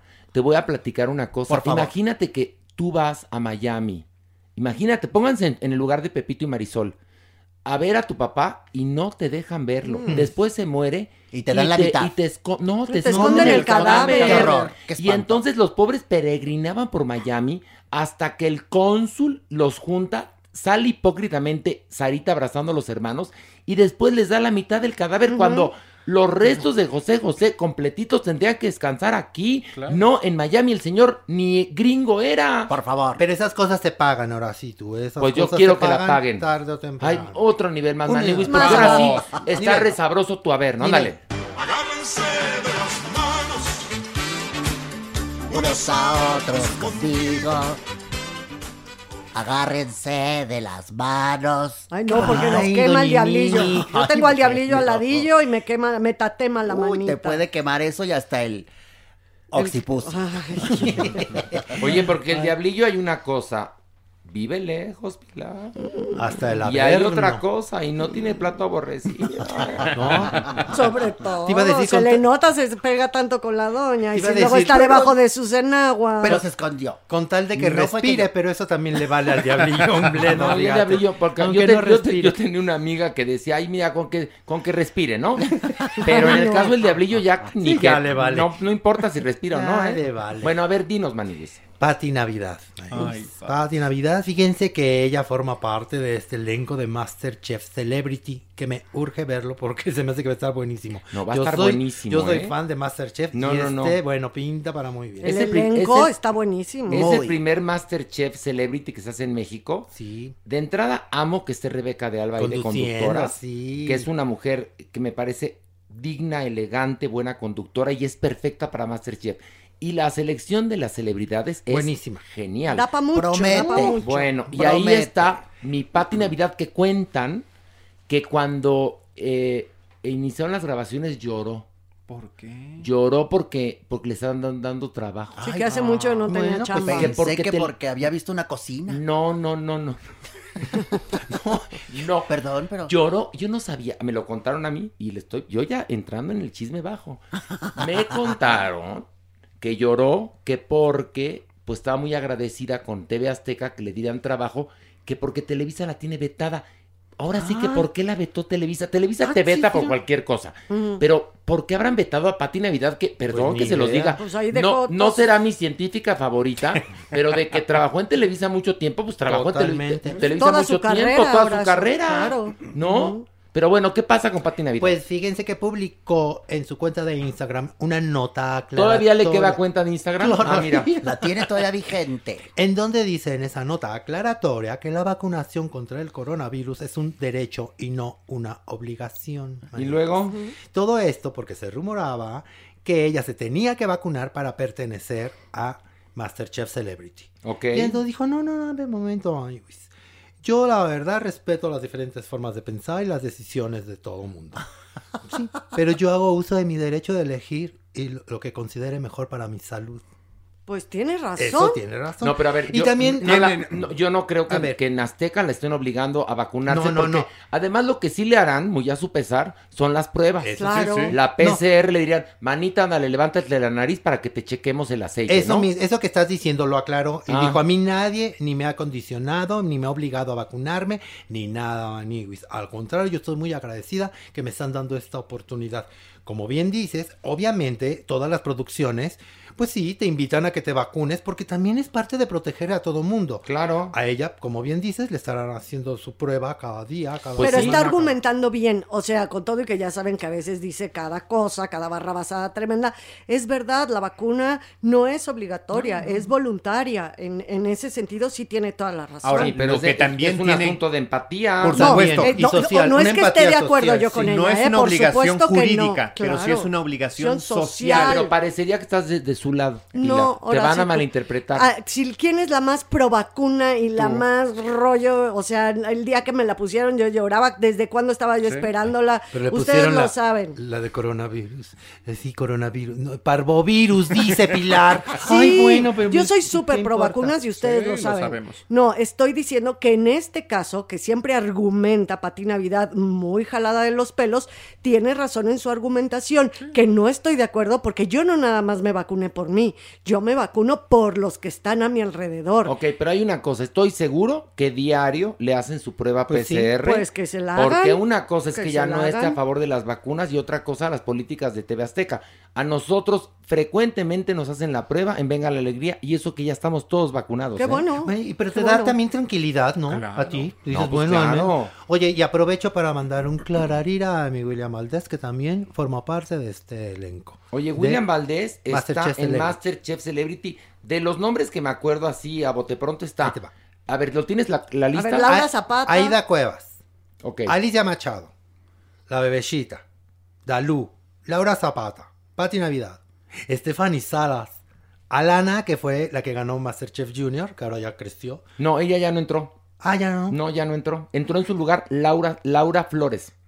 A ver, dama Maniguis. ¿Qué hubo? ¿Qué hubo, Laura la bailón? Laura Flores, te lo Oye. juro. Pero, pero la Maniguis. Está la... ¿Ves? A ver, actualízate Por tu favor. A ver, tranquilo. Llevas dos fallos. Si no, no. todavía yo no lo he visto Llevas ni siquiera dos, la Lara, y primera no. Te voy a decir una cosa, estás al nivel de Alex Caffi. Por favor. Ay, no, ay, Perdón. No. O sea, a nivel del Averno. No, ay, checa, checa siluetas. A ver, a ver, a ver qué tal, qué tal te tengo yo la, La información. Choco, la Choco. La Choco sí está, pero sí. en tu Mauricio. Islas. Sí, también, pero... Matilde. A, a Aristem- a Matilde Obregón. Pero Pilar en sí, otra que tampoco tiene idea de la lista, pero oh, aporta No, Pilar. no, ¿sabes que sí tengo? ¿Qué? Porque Mi vi, Tony toda- vi en Venga la Alegría toda la entrevista que Ah, hicieron a cada bien. uno y nada más como una acotación, Patti Navidad no estaba tan echada para adelante, la No, verdad se no, no, sentía no. que estaba como Apocadilla. apocadilla, pero Sí. era un comentario, pues como sí, o sea, No, de que Pilar, la- muy bien, muy bien. Yo te estoy, te estoy probando. Estamos en el infierno y aquí todo Sí, puede pasar. aquí tú También sabes dime que muy bien a mí. Pero una cosa, en lugar de esa ganadora de Masterchef Junior entró Laurita Flores. Fíjate nada más. Pues mira, me gusta A ver, más. ¿quién más? Me gusta más. Está- To- Tony Balardi. Tony Balardi, ¿quién más? Bueno, El ex árbitro Paco Chacón. Está Aristeo Casares. Aristeo Casares. Ándale, del Hexatlón. Bueno, está, el verdad está muy bien el elenco, ¿eh? Se van a poner ahora sí que de a peso los chingadas. Sí, me, sí, me da muchas ganas. Tú Imagínate Laura Zapata contra el Chef Herrera. Uh, mi William Valdés, a quien quiero consiga fe, pero que tiene su carácter. Tiene su tálamo. Aida Cuevas Sabroso. gritándoles el precio. Uh, ahí sí pero- les va el flautín. A ritmo de mariachi, como debe de ser. Otro nivel, vámonos. Bueno, Venga. Ay.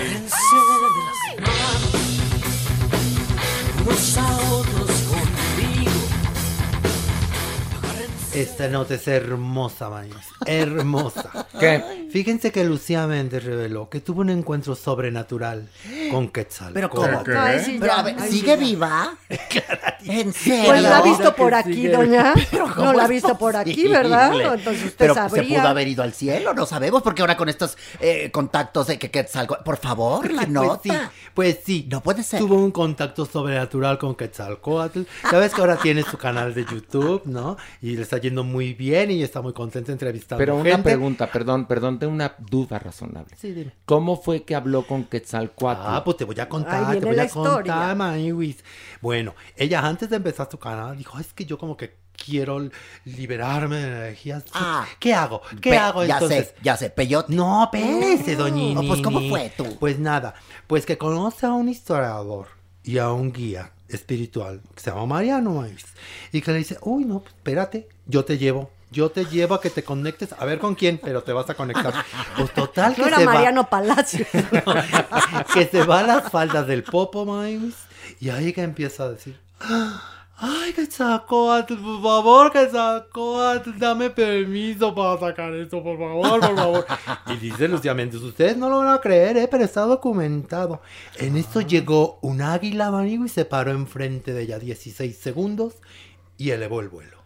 Y ahí me Lucía Méndez, sí con miedo, ¿no? Porque cuando vio el águila dijo, ay, me va a soltar un picatazo. ¿Un Entonces, qué? Picotazo. Ah. Y entonces Mariano dijo, no, tranquila, ma- mana, mana, no te diste cuenta, era Quetzalcóatl. Te está dando permiso, mami, güey, te está dando permiso. Y Lucía, en serio, era, ay, como no me saqué una selfie con Quetzalcóatl. Pues no, porque fue rapidito que vino, pero ya te dio el permiso. Ahora tienes que crear tu olín de amor. ¿Tu olín? Tu, o sea. ¿Tu olín. movimiento? ¿Como olín de movimiento? Exacto. Y entonces ella, cuando narraba esto, enseñaba un anillo que yo entiendo que ahí hizo su ritual con el anillo, no sé. Y entonces decía esto, olín significa movimiento. Cuando te lo pones el símbolo es para moverte, para superarte. Entonces ella cada que graba su programa se pone su. ¿Qué tal el pensamiento Ay, mágico, mi No, amor? O sea, Qué belleza. que si rifa o no rifa. Qué gran momento Pero estamos yo tengo viviendo. una pregunta. ¿Qué Quetzalcoatl no era una serpiente emplumada? Claro. Sí, es micha y micha. Y entonces... Águila y serpiente. No, an- antes, antes no pensó que era la gran Tenochtitlan. No, no, no, pero una y que cosa es- ahí el- en el nopal el águila. A ver, una, ¿cómo se representa a Quetzalcoatl? En es una serpiente. una emplumada. serpiente que tiene plumas. No, es No, un águila. no, Porque no, además no, son plumas de águila las que Exactamente. Son- son de. Pero sí se relaciona con el águila como un- un- uno de los animales que representa a Quetzalcóatl. Un Eso sí símbolo. es verdad. O igual, igual que Quetzalcóatl, cuando ella venía bajando y vio a todo el grupo que venía acompañando a Lucía, me dijo, ay, hay mucha víbora, pues yo mejor me hago águila, ¿no? igual, puede ser, ¿o? Puede ser. Puede ser. Y eres muy estúpida, de verdad. Ay, usted se va muy Qué lista. bárbara. Pero ¿cómo es posible que des estas notas tan bajas, tan No horrendas? son bajas, son ¿No te das hermosísimas. cuenta que esto es para jalar agua para su molino del Oiga, YouTube? Oiga, Del era- YouTube. Lucía Méndez era su amiga. No, no, no, no, ella no, no, no, no, sí, no. ella dijo. Ella dijo. Ella dijo. Exacto. mira, pues le voy a decir ¿Cuándo lo la que viste dijo. conmigo? Ella- Atrás, Joto, escuche ¿cómo lo que atreves? dijo Lucía ¿Qué Méndez. dijo? Que usted era muy su amiga y que usted le pidió directamente que si algún día alguien le interpretaba, fuera ella. En la vida, y pobrecita de ella, donde lo haga. Esa y a la Suárez también. a- no, horrendas, espeluznantes, caras de hombre. pueden. ¿Cómo te atreves? Jamás. No, no las desconozca. No, ni las Usted des- tenía no. esas amistades. Jamás. Lucía Méndez era su amiga. Intelectuales, pintores, escritores, no esas gatas. Por favor. Lucía Méndez era su amiga, no la No, desconozca. nunca fue mi amiga. ¿Tú estuviste en y la casa? también, y también Juan Gabriel era su amigo. Alberto. No me lo toques, Alberto, porque tocaste la tecla negra. No, nomás bien la tecla gorda, porque la verdad es que sí murió un poco Pues, sobrepasada. Tú no cantas mal las rancheras y se ve que tocas muy bien la flauta, mi amor. Porque te duele la abuelita, ya te la vi también. Por favor, Jotorrendo. ¿Esto qué tiene que ver? ¿Con qué? No niega sus amistades. Al rato va a negar Pues que lo conoció mismo. a Pilar o a Horacito Pues- o a Alejandro. Pues lo mismo esta fulana con Quetzalcoatl y el águila, pobre animal. Pobre animal. Pero yo sí le creo a Lucía Méndez. ¿Cómo? Pues si no, no tuvo también contacto con, con Magda, la, la, la productora que Se me hace murió. que este hosto hasta se traviste de, de, de- de esta fulana. De la Méndez. Se me hace que tú en la sala de tu Bueno, casa. no- Podría- ¿no se podría haber sido de Yuri, ¿No se acuerdan que Lucía. Méndez fue al Festival de Cine de Venecia con Alfonso Cuarón cuando presentó Gravity?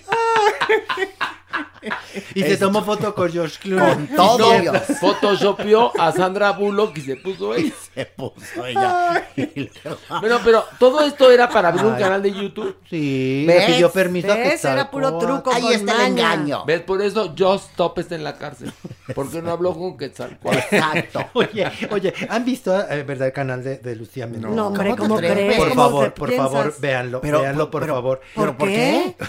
¿Cómo? Véanlo, porque de verdad es cultura general. hay que meterlo para ver Mira, o no ver. Ándale, es que- no diga nada. Vamos a verlo y lo analizamos. Horacio, eso es tortura china. A lo mejor resulta no. que es buenísimo. Ay, ¿tú crees? A ver, Pilar, A ver, no suma, los suma los elementos, mi amor, como siempre lo hemos hecho, y el resultado que es lo más Oye, probable Yo que nomás te dejo una cosa. Estre- eh, también, también fíjese que Pues yo entrevistó, sí lo voy a ver porque a lo mejor sí me gusta. fíjate. entrevistó a su, a su ahijada. Frida ¿Y Sofía. eso qué tiene que ver conmigo?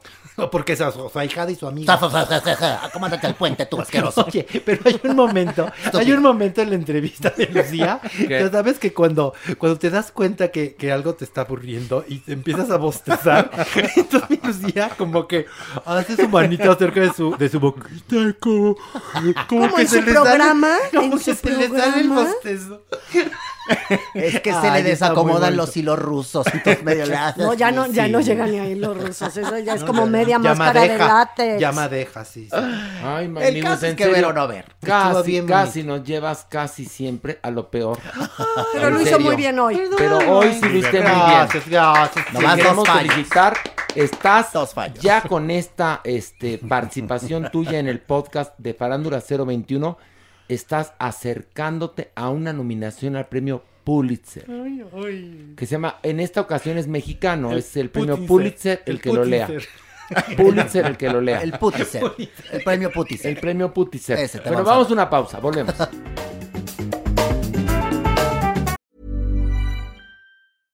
Flexibility is great. That's why there's yoga. Flexibility for your insurance coverage is great too. That's why there's United Healthcare Insurance Plans. Underwritten by Golden Rule Insurance Company, United Healthcare Insurance Plans offer flexible, budget friendly coverage for medical, vision, dental, and more. One of these plans may be right for you if you're, say, between jobs, coming off your parents' plan, turning a side hustle into a full hustle, or even missed open enrollment. Want more flexibility? Find out more about United Healthcare Insurance Plans at uh1.com. Hey, it's Paige DeSorbo from Giggly Squad. High quality fashion without the price tag. Say hello to Quince. I'm snagging high-end essentials like cozy cashmere sweaters, sleek leather jackets, fine jewelry, and so much more. With Quince being 50 to 80% less than similar brands. And they partner with factories that prioritize safe, ethical, and responsible manufacturing. I love that. Luxury quality within reach. Go to quince.com slash style to get free shipping and 365 day returns on your next order. Quince.com slash style.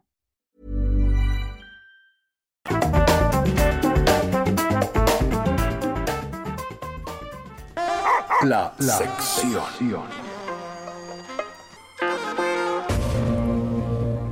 Y ya estamos de regreso aquí en Parándula 021 y está obviamente su majestad la supermana que, ya saben que no puede faltar en esta sección porque ella es muy calenturienta. Está Alejandro Broff que hoy hizo fuertes confesiones en el podcast.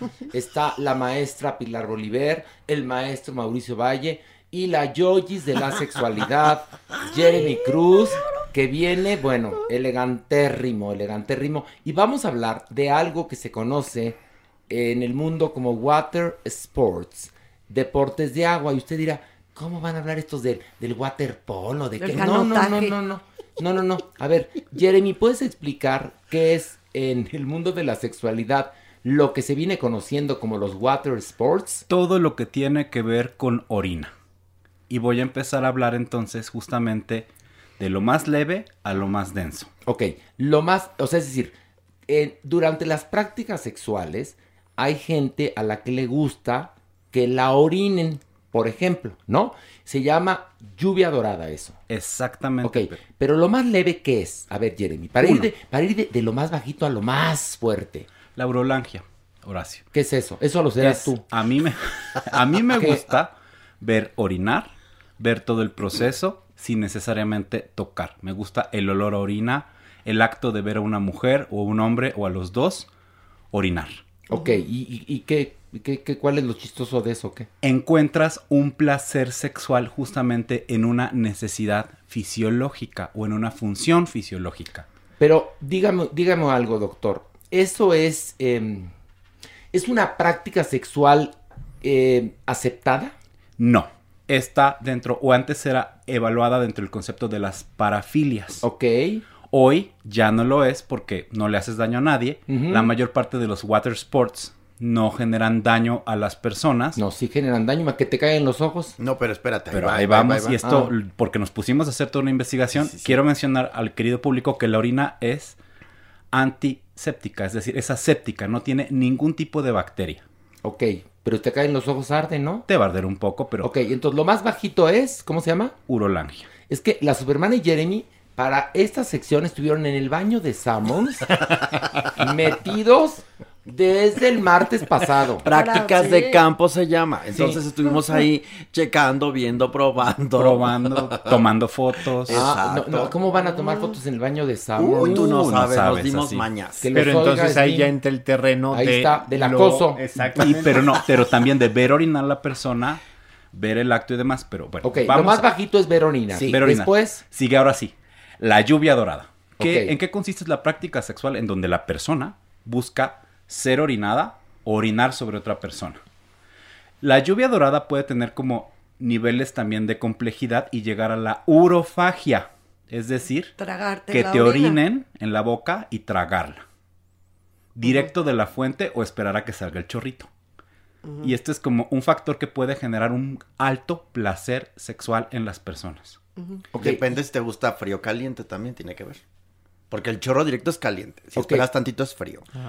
Ah, ¿verdad? Ah, mira Alejandro Broff. Luego, oh, Mira, oh, qué mira. Pues lógica.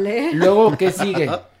Y viene el acto sexual que podría ser mucho más extremo, que es el hecho de que orinen dentro de tu vagina o dentro de tu ano. Esto dentro del mundo de las prácticas sexuales se conoce como golden enema. Enema dorado. Esta práctica sexual tiene riesgo, como todas las prácticas sexuales que son sexo sin protección, para contraer alguna infección de transmisión sexual. No necesariamente por la orina, sino por el contacto entre mucosas.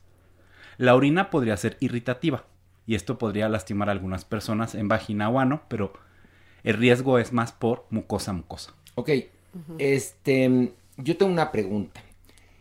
Estas prácticas, la última, la más fuerte, que es orinar dentro de la persona, ¿cómo está considerada dentro del mundo de los sexólogos y de los doctores? ¿Como algo, digamos, que no debe de practicarse o hay algunas indicaciones o algún tipo de prescripción? Más bien tendríamos que tener como una buena lubricación para evitar como los riesgos específicos, tomar algún tipo de profiláctico preexposición como la PrEP para evitar el riesgo a VIH, hacernos pruebas serológicas si queremos y evitar justamente el contacto de ITS. Consensuado, por supuesto, y de preferencia con una pareja que... Estable. Exactamente, eso es algo que sí hay que tomar siempre en cuenta, porque recuerden que si tienen eh, encuentros fortuitos, pues no sabemos en realidad con quién te estás metiendo, y quien se acuesta con una persona se acuesta con toda una colonia.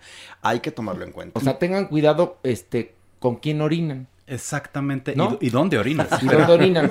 Les tengo una perla. A ver, Mauricio tiene una pregunta. Mauricio. A ver, Jeremy, pero está cabrón porque hacer pipí cuando la traes parada a medianoche en el excusado es un pedo.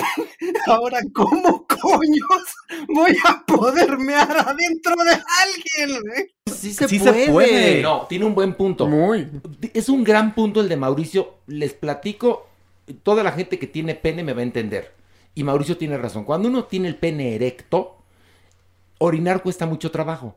Y cuando encima, porque además me imagino que nos desconozco ahí sí, tú eres el doctor. Hay el conducto por el que sale el semen es el mismo por el que sale la orina? Ah, en la uretra sí, pero hay otros conductos espermáticos que conectan justamente a la uretra y donde ya sale Pero tiene todo. razón, Mauricio. ¿Cómo le haces con el pene erecto orinar? requiere una práctica y un entrenamiento. Y todos en la mañana, generalmente cuando la mayor parte de nosotros tenemos erección, nos cuesta orinar, pero podemos orinar con erección. Echas las pompas para atrás, te, te alejas como un metro del excusado y a ver si con, y a ver si con suerte cae algo adentro. Es verdad, tiene razón Mauricio. Cuando uno tiene el pene erecto, es muy factible que orines la taza. Pero hay que recordar la situación, el momento, la práctica y eso te lleva a una emoción, sensibilidad y entonces puede suceder este tipo de prácticas. O sea, estamos pensando que sí es difícil mientras está uno erecto y tal, pero sí tiene un placer, sí conlleva un placer esto. Bueno, aquí la mayor, la mayoría son hombres, pero también en las mujeres cuando tenemos orgasmo y hay un escurrimiento de orina, también es un placer muy, muy grande. Y si te dejas ir, o sea, sueltas la uretra para, para orinar, sí se puede conseguir un orgasmo enorme. Esta práctica se llama squirting y es donde algunas mujeres secretan tanto orina como las secreciones vaginales precisas. Y esto puede ser muy placentero y es una meta que buscan los hombres heterosexuales y sus parejas o las mujeres. Bueno, para terminar, porque ¿se han dado cuenta cómo no juzgamos? No. Eh, eh, porque estas prácticas son mucho más comunes de lo que ustedes piensan.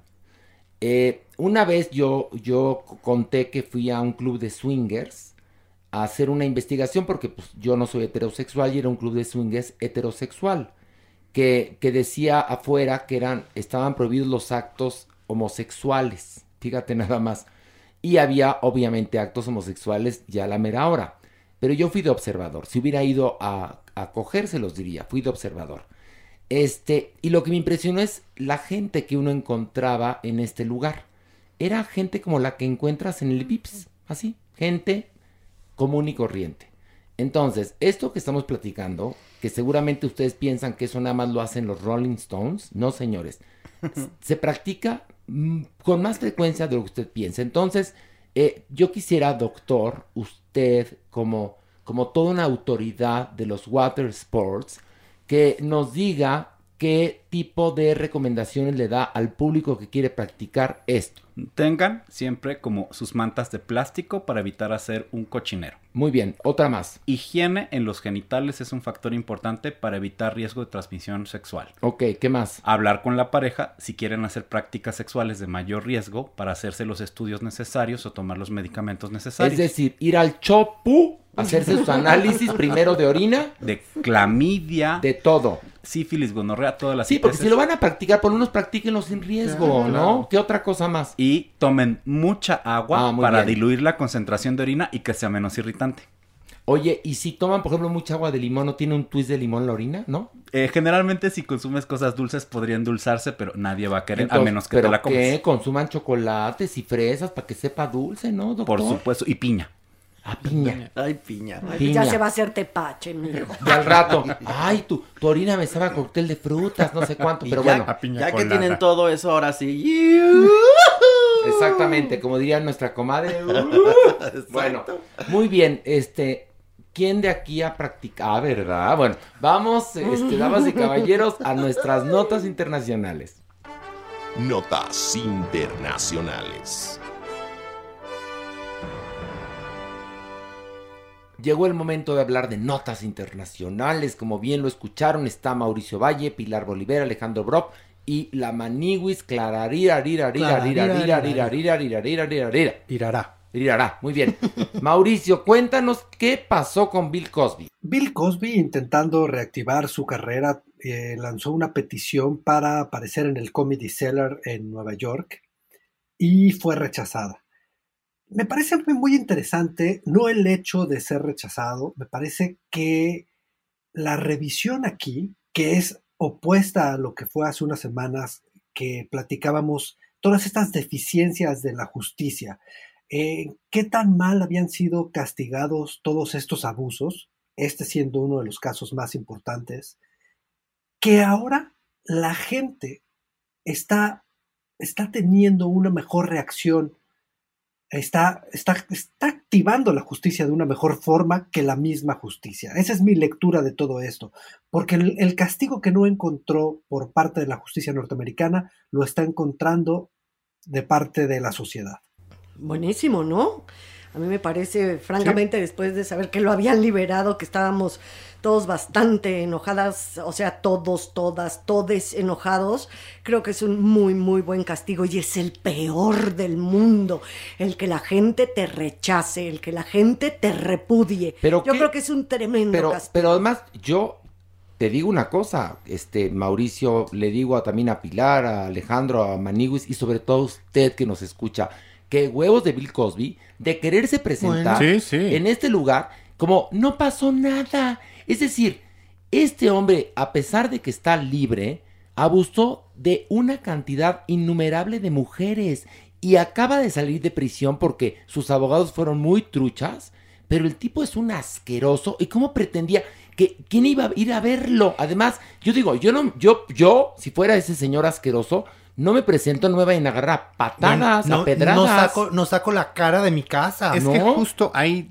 te das cuenta la psique que hay detrás de él, no esta mente de, pues yo salgo y tengo el descaro de salir adelante y no hacer un O sea, ejercicio. es un tipo, perdón que te interrumpa Sí. Alejandro, no es inmoral, es amoral. Totalmente, Totalmente, totalmente. amoral. ¿Se acuerdan ustedes del final de la película Relaciones Peligrosas? Donde Glenn Close está deliciosa, interpreta a una mujer muy mala, mala, mala, mala, y al final la, el castigo que recibe es el repudio de la sociedad. Claro, es el más fuerte. El más fuerte y se lo merece, señor. y- y, y la verdad, muy bien por los de este lugar. Este, cambiando de tema, Mauricio, ¿qué pasa con las contrataciones para las nuevas películas de Marvel? La decisión de Kevin Feige, que es el creador y el director de Marvel Cine, es no volver a hacer contrataciones a largo plazo. Creo que hace mucho sentido en- en- de todas formas. Los actores llevaban muchos años quejándose que eran contratos eternos, a pesar de que los que más se beneficiaban de esto eran ellos con millones y millones de dólares, todos siempre terminaban quejándose de que estaban sometidos a hacer estas películas y ellos querían hacer otro tipo de cine, y llegó el momento en el que sí, los van a contratar película a película, esto los va a ayudar a Marvel a no tener que generar contratos multimillonarios y van a tener que apostar por el crecimiento natural de los proyectos, porque creo que una cosa que sí tienen clara es que este fenómeno que lograron con e- toda esta saga, creo que va a ser irrepetible. Fue un momento muy importante donde las estrellas de cine eran, estaban todavía vigentes en ese, en ese sentido de la estrella taquillera. En este momento está tan pulverizado que no tienes esas figuras que levantaron la taquilla, como, no sé, un Robert Downey Jr., Chris Hemsworth, el mismo Chris Evans, Scarlett Johansson. Después de ellos, ¿quién podría generar un universo con esta fuerza?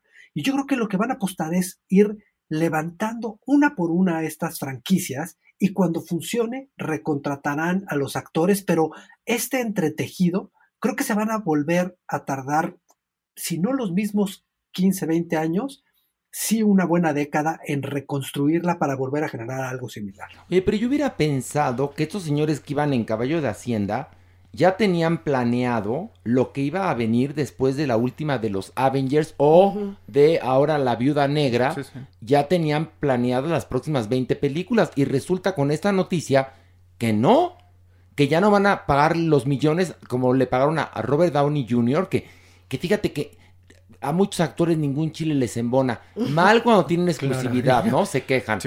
Peor cuando no la tienen, ¿no?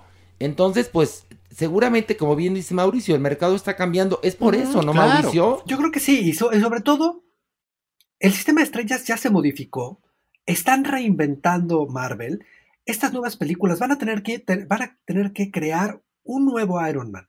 ¿Le va a gustar a la gente o no? ¿Para qué firmo yo un Iron Man por 10 años si posiblemente este Iron Man todo el mundo lo va a odiar y lo voy a tener que cambiar en la siguiente película? ¿Para qué firmo yo una Black Widow por 10 más si a lo mejor la que sigue no les gusta? ¿Saben esta cosa que hemos hablado mucho nosotros? No sé por qué en este momento pensé en eso y lo voy a comparar, que hablábamos de los noticieros. Cuando tienes una estrella de los noticieros, el que le sigue no es el que se queda a largo plazo, siempre cae y llega otro. Es una transición y, y ahí vamos a entrar ahorita. Pero ¿qué va a pasar? Es decir, si van a querer seguir jugando con los personajes que ya conocemos, pues yo creo que a pesar de que envejezcan un poco los actores, pues tienen que seguir encarnándolos los mismos actores. Pero los ¿no? cambian, Horacio, siempre los pueden cambiar. No, no, ya murieron. Sí, o Manny, ya murieron, ya no existen. Allí está clarísimo. El que está en secuencia es el personaje y el vestuario. Nada más. Exacto. No, acuérdense que en los cómics hay muchas historias de cada superhéroe y cambia el cambia todo en ese universo. Entonces, eh, el que es Iron Man ahorita, el- bueno, el que era no sé, Winter Soldier se vuelve Iron Man porque es un traje y ese traje lo puede usar alguien más. El que es Spider-Man aquí lo puede usar otro. Hay un Superman negro, o sea, como que hay muchas ramificaciones que se van generando y van a ir apostando por el que funcione. Yo creo que este reajuste va a tomar unos años y los que vayan funcionando los irán creciendo y entrelazando y los que no, los despachan. Vámonos. El mejor rápido. ejemplo, Batman, ¿no creen? O sea, ¿cuántos actores han hecho Batman? Muchísimos. Y uno se sigue tragando a Batman, no tanto al actor. No, pero- Gustan pero- más algunos actores que otros, pero Batman sigue... O sea, a quien vas a ver a la pantalla, yo es a Batman. Y para No. ellos valdrá la pena hacer una negociación, estirarlo y, y ofrecer más. Y para los que no, pues mejor ahí. Pero, Acabó en la pero vean lo que pasó con, ya. Ben Affleck Sí. como Batman, no gustó. Tampoco gustó Andrew Garfield como el hombre araña. Este, tampoco gustó Halle Berry como, como Gatúbel. Es decir, ya que encontraron actores que gustan en los personajes, pues yo los exprimiría un poco más porque tampoco están viejecitinos, están en muy buena edad. Oye, Robert Downey Jr. puede seguir siendo, que ya sé que no lo va a hacer porque ya se murió en la última, pero podría seguir siendo Iron Man sin ningún problema. Perdón que se los diga, es mi, bueno, es mi opinión, mi humilde ¿Y opinión. no será también un rollo monetario de cuánto les estará costando? No, claro. Sí, O sea, seguro. eh, tal vez una cara nueva sí pega, chance sí, chance y no, y se arriesgan a eso y no a pagarle 10 años más a, a- a Robert Downey Oye, pero Jr. Mauricio, no, no funcionó nada la serie de, de este de Capitán América en Disney Plus, no fue el éxito que esperaban, Esa a diferencia no de la de. Loki, ¿no? Y yo creo que parte de, de- de esta nueva reflexión viene de ahí. O sea, hay cosas que sin el elemento principal no van a funcionar. Entonces hay que dejarlas morir para reinventar la estructura. Y ahí es donde es un Tetris el que están viviendo ahorita. Lo que construyeron anteriormente les tomó 15, 20 años. Ahorita, los cimientos que, le dejó, que les dejó están temblando, entonces tienen que ver qué meten, que funcione, qué no, qué quitan y cómo lo hacen para que no se les caiga el andamiaje. Y yo creo que va a ser un proceso, va a funcionar, sí, va a funcionar, pero se va a tomar tiempo. No, pues sí. Oye, el otro día vi yo eh, el tráiler del documental de Val Kilmer. Cuéntanos, por favor, Mauricio. Pues eh, Val Kilmer, no, no mucha gente supo porque lo mantuvo bastante, bastante discreto, tuvo cáncer de garganta. Y resulta que sorprendió en Cannes este año presentando un documental de su vida, porque resulta que él fue uno de los primeros actores que vivió documentando su existencia por el mismo amor a las cámaras y por el mismo, la misma afición a la creación.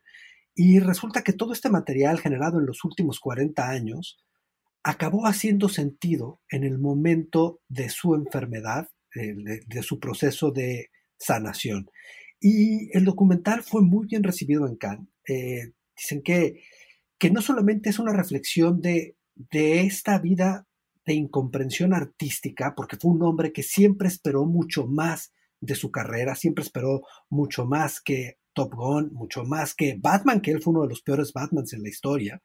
Eh, siempre esperó más y eso nunca llegó. Y bueno, viene esta frustración y viene esta enfermedad que lo imposibilitan de, de regresar como una estrella que fue en los 80 al cine. Dicen que es dolorosísimo el documental. Bueno, tú lo ves y en primer lugar es sorprendente que es uno de los primeros actores que tiene la, la cámara más moderna en ese momento y él empieza a, a grabar toda su vida. Y es muy curioso porque yo me acuerdo que entrevisté a Chris O'Donnell cuando hicieron Batman Forever y, y me cayó muy, nos caímos muy bien y estábamos platicando porque él vino a México a promover la película y fue a un programa donde yo trabajaba que se llamaba El Despertar. Y me contó Chris O'Donnell, porque estábamos afuera tomando un cafecito en lo que le tocaba este, pasar a la entrevista, que fue difícil trabajar con Val Kilmer porque es un, era un tipo, por lo menos, que no le gustaba hablar. Fíjate qué curioso. Entonces no platicaba con nadie, era muy callado y, y casualmente le da cáncer de garganta. Qué curioso, Es ¿no? sintomático, ¿no? Qué, cosa, ¿no? Me decía, es que no le gusta hablar, es un tipo que, que, pues, que tenía algún tipo de, de- de carácter, era como muy... Personalidad, Como, como era proclive al ostracismo, haz de cuenta. ¿no? Y, y entonces suena muy paradójico que es un hombre que te lo puede contar todo eso a través de un documental donde sí habla lo que quizás no hablaba en las filmaciones. Por lo menos esto es lo que me cuenta a mí Chris O'Donnell, ¿no? Entonces yo espero con ansias este documental. ¿Cuándo va a estar disponible, Mauricio? Ya la próxima semana, el 23 de julio, lo pueden encontrar en Amazon Prime. Oigan, y para terminar, y para terminar, los Emmys, Mauricio, ¿qué te dejó?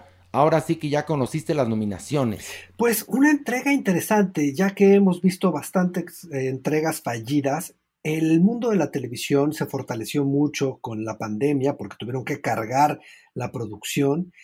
Y fíjense que el fenómeno más interesante está en que Disney consigue 146 nominaciones, HBO 130 y Netflix 129, ¿ok? The Mandalorian es una de las series que tiene más nominaciones con 24, empatada con The Crown, y solamente abajo de ellas está WandaVision, que tiene una menos. Eh, está bastante interesante porque hubo cosas que fueron muy apreciadas por la crítica este año, como Small Axe de Steve McQueen, que fue una miniserie de seis películas que no la pelaron, tuvo una nominación. Ahora, acordémonos que los Emmys revisar la lista de nominaciones es brutal. O sea, sí es una tarea de una tarde porque entregan premios, pero hasta, hasta por poner micrófonos, ¿eh? O sea, eso sí está brutal cómo le entregan a todo mundo premios. Pero bueno, The Voice es otra de las series que le fue muy bien. Eh, Pose, The Crown, Mandalorian, This Is Us, The Handmaid's Tale. Eh, está bastante repartido, pero bueno, lo interesante es que Disney conquista las nominaciones. Oye, Mauricio, lo que es genial es que hace 10 años no hubiéramos pensado que esto iba a pasar. Cuando inició Farándula 40, que fue hace más de 11 años, pues hablábamos de televisión abierta y televisión de cable. y de los DVDs, señores. Sí, ¿Cómo ha cambiado la vida tan rápido?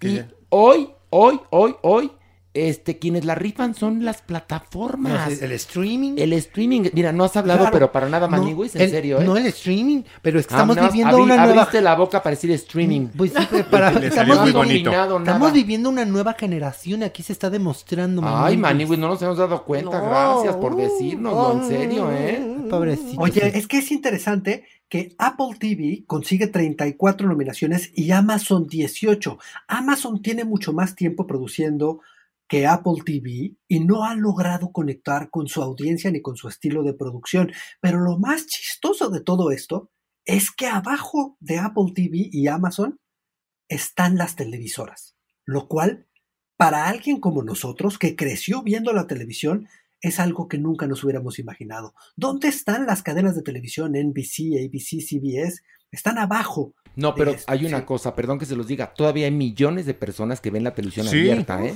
Si no, no estarían todas esas No, cadenas claro. y siguen teniendo mucha influencia. Lo que pasa es que son distintos públicos o, o, por ejemplo, en mi caso, yo sigo viendo televisión abierta, sigo viendo televisión de cable y veo las plataformas, pero...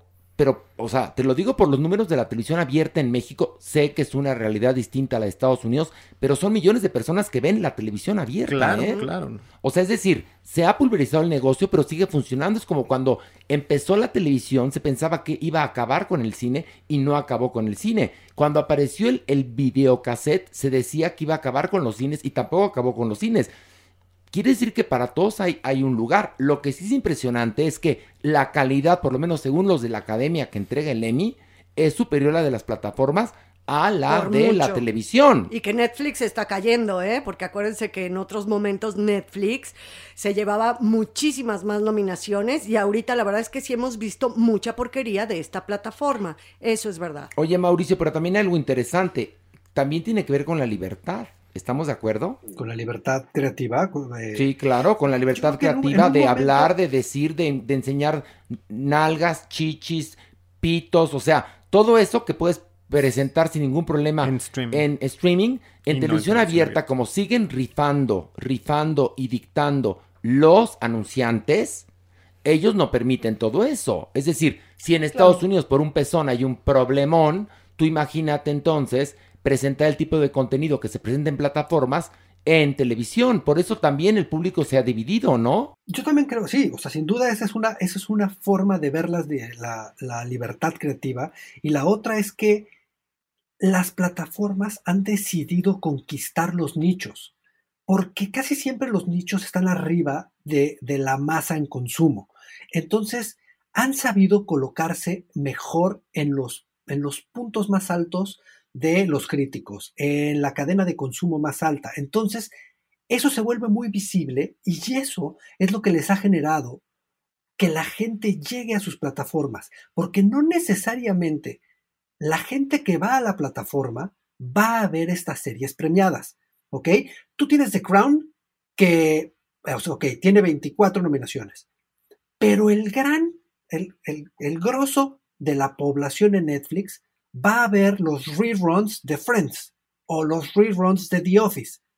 Entonces, esto es muy interesante, que la gente llega a estas plataformas por su mercadotecnia y por sus series premiadas, porque nosotros estamos hablando de estas series que nos gustan y que nos conmueven y que nos, nos parecen lo mejor que hay en producción y lo más elevado en la reflexión de la serie, de la cinematografía, y dicen, ah, voy a ir a Netflix, pero la gente llega a Netflix y dice, ay, estos son bien payasos, pinche Irishman está bien aburrida, mejor me voy a poner a ver Guerra de Vecinos.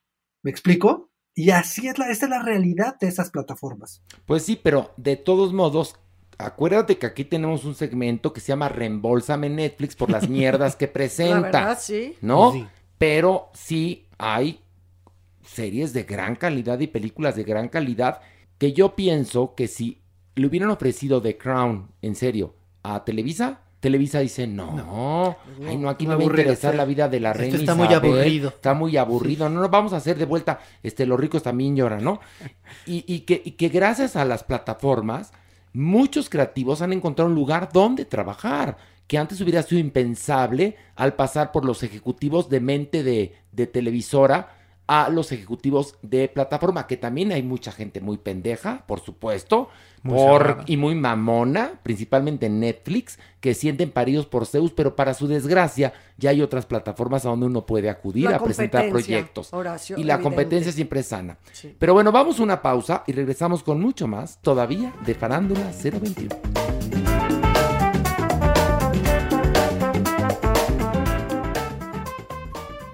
Oigan, ¿y qué creen? Aquí no hay como en la televisión de que el tiempo es el principal enemigo de la televisión. No, pues estamos en podcast. Aquí podríamos durar tres días.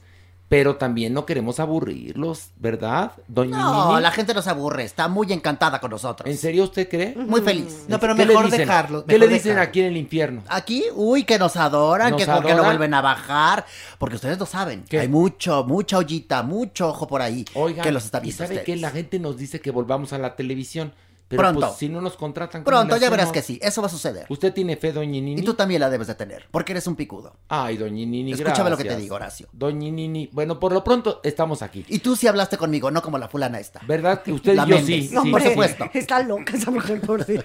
Oigan, hay una Ay, pero polémica. déjenla, porque No me la critiquen, si alguien sí. te quiere a ti y te admira es Lucía Méndez Pilar. Sí, no, claro, como me Te- conoce no, perfecto. me dijo, me dijo a mí, me dijo, Sí. yo a alguien que admiro es a Pilar. Bolívar. Cada que la veo me acuerdo de Colorina. No, no, la vi, la vi en, en la, este, la, la he visto en varias obras de ella, que por cierto, la fui a ver, qué bien está en la de Frida Kahlo, le dije, no, no, es ella, Esa es Ana Karina Guevara. es Ana Karina Guevara. El caso es que te adora. ¿Pero, pero qué fue el domingo pasado a la capilla a verlo? o No, qué? que ella vio la obra cuando estuvo en El La. Gruta. Ah, en la gruta. Ahí la vio. Antes no dijo el frufru. No, no, porque Pilar, tú trabajaste en el Frufru, ¿no, verdad? Sí. Eh, ¿en, en- en qué pe? Y ahorita, yo hice un desnudo frontal en Naná. Suplía, No, suplía Irma. Serrano. En el Frufru fue mi primera obra profesional. Ay. Con el Mago de Oz en las mañanas con Espérate. Angeliquita Vale. A ver, ¿cómo? A ver, ¿a quién, en qué mente se les ocurrió poner en el frufru el mago Dios en sí, las mañanas? sí existía. México es existía. surrealista. México es Pero surrealista. Te si el juro, frufru, Horacio. entrabas al frufru y decías, ya entra un burdel. Sí, pues los diablos imagínate y las todo. mamás y los niños entrando, ¡eh! Con diablos, con pitotes Pues en les ponían fundas. Les ponían fundas, sí, y decían que eran banderas con pendones. Te lo juro que sí se y hacía pendones. teatro infantil en el Frufru en una época. Bueno, pero no importa, bueno, ese es tu pasado. Pero Lucía Méndez me dijo que le encantó en verdad y que te admira como actriz y que ni me la critiques. Ok. Que, que estuviste divina en Frida Viva la Vida. Pero ves, ahí está el error. Lo que pasa es que yo dirijo. No Calo actúa. Viva la Vida. Ah. No actúa, actúa Ana Karina Guevara. Entonces no es Frida, es Calo Viva la es Vida. Calo Viva la Vida. Ahí está. Ay, ¿Y está en- padre. y en qué teatro está? Ay, en el Teatro La Capilla. Y la verdad es que estoy bien contenta porque hemos tenido sold out.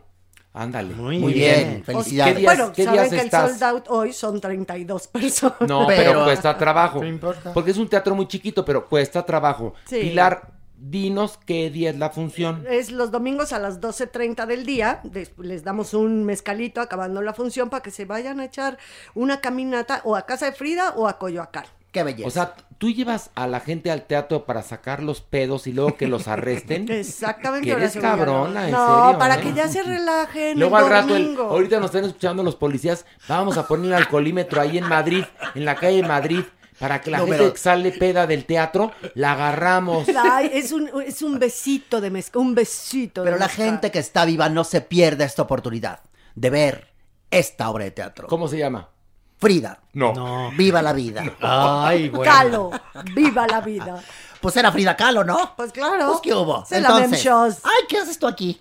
Eh, vengo a decir una frase bonita. Ay, me espantó, pensé que era un chaneque. No, no, no, yo pertenezco a su mundo, yo soy de No, sí, pero es que luego de repente te veo y me da así como el, ay, ay, ay. Oye, Uy, Magis uy, es el nuevo rey de los realities. ¿En serio? Sí, está triunfando todas No las mañanas en Venga la Alegría. Es el juez más temido del reality. ¿A poco Quiero vas de hierro?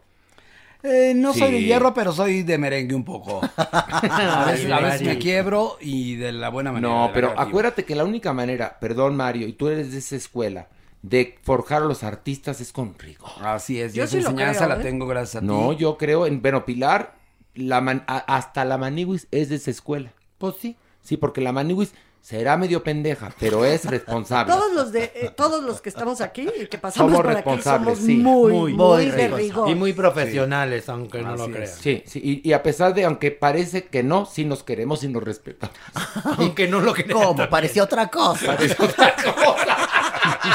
bueno, Mario, da tu frase para despedir. Muy bien, es una frase del grandísimo Sir Laurence Olivier que dice: El actor debe ser capaz de crear un universo en la palma de su mano. Obviamente, es una maravilla. Muy ¿Qué- bien ¿Qué dicho. opinan mis actrices, mi doñinini No, mi bueno, Pilar? imagínate, él anduvo atrás de mí. ¿Qué iba yo? Por supuesto. Ah, sí. Yo le soplé la frase, incluso. A ver, perdóname. Lawrence Olivier le ¿Qué? gustaban las mujeres guapas. Muy, por Fue supuesto. pareja de Vivian Lee, aunque también contaban que le dolía la muela. Decían, pero a mí no me consta, No, ¿eh? no le Ni las consta. cocaínas, ni las marihuanas, ni nada de eso. ¿No? No, él muy cabal y muy hermoso. ¿Ah, ¿En serio? Sí, ¿No y le gustaban las guapas. Eso es no, una pues verdad. hoy Vivian Lee, por ejemplo. Por, por favor. O sea, Pilar Era no tiene una oportunidad, pero yo no sabes. Una cosa terrible. Subía y bajaba y me llevaba flores. Y yo le dije, no, Sir Lawrence, tú en la palma de la mano, ponte tú la vida y que te crezca el árbol y todo. Y yo, y yo le di, yo le soplé la frase. ¿Qué hubo? Yo le dije Sir Lawrence. Sir Lawrence fue el, fue el primero. Porque él me decía la doña y yo Sir Lawrence. Entonces, de ahí estuvo. Es usted muy estúpido. Pero lo- no, el estúpido eres tú porque no das bien las notas. Lara y lo ¿Esto asqueroso. qué? ¡Atrás! Oiga, no me diga así frente a Marito, porque Marito es mi amigo. ¿Qué va a pensar de mí? Marito es el juez de hierro. Dile algo tú. Sí, Este, sí, Mari- sí tienes que mejorar tu cultura y sí ¿Qué tienes hubo, que aprender un poquito de ¿Qué cosas. hubo? Pero te queremos mucho. Yo te estoy haciendo unas USBs con una colección de, de música no, que te va a cambiar la vida. Para que te No, cultives. Pero mejor de libros, mi amor. O sea, la- Esa es sí. la- los libros son de tu audio- departamento. De Sí. audiolibros. Ah, yo le hago los No, libros. pero con la Manigui De tenemos que empezar porque sí concluya su primaria, De audiolibros. ¿no? Audiolibros. Bueno, yo te doy la sinopsis de los que vayas Pura queriendo. sinopsis. Bueno, ya con esto nos despedimos. Creo que Los amamos. No, felicidades a todos ustedes, lo hicieron muy bien. Gracias, por venir al programa. Y la polémica, ¿puedo decir cuál es la polémica? ¿Cuál? Que mucha gente en, en las redes dice que si es Doninini. Ay, qué o pendejos, ¿eh? Doninini, No, a ver. o no, Don- ¿Sabes es- quién? ¿Sabes quién fue el primero que empezó con que era Doninini? Jeremy. Por supuesto, ahí Porque estuvo. Él, Ahora- él pensaba en donas de las que se traga cada noche. el- Una, porque una, una. Jeremy traga. ¿Sabes que se cena 10 donas el puerco? ¿Sabes quién le puso Doñiñiñiñi?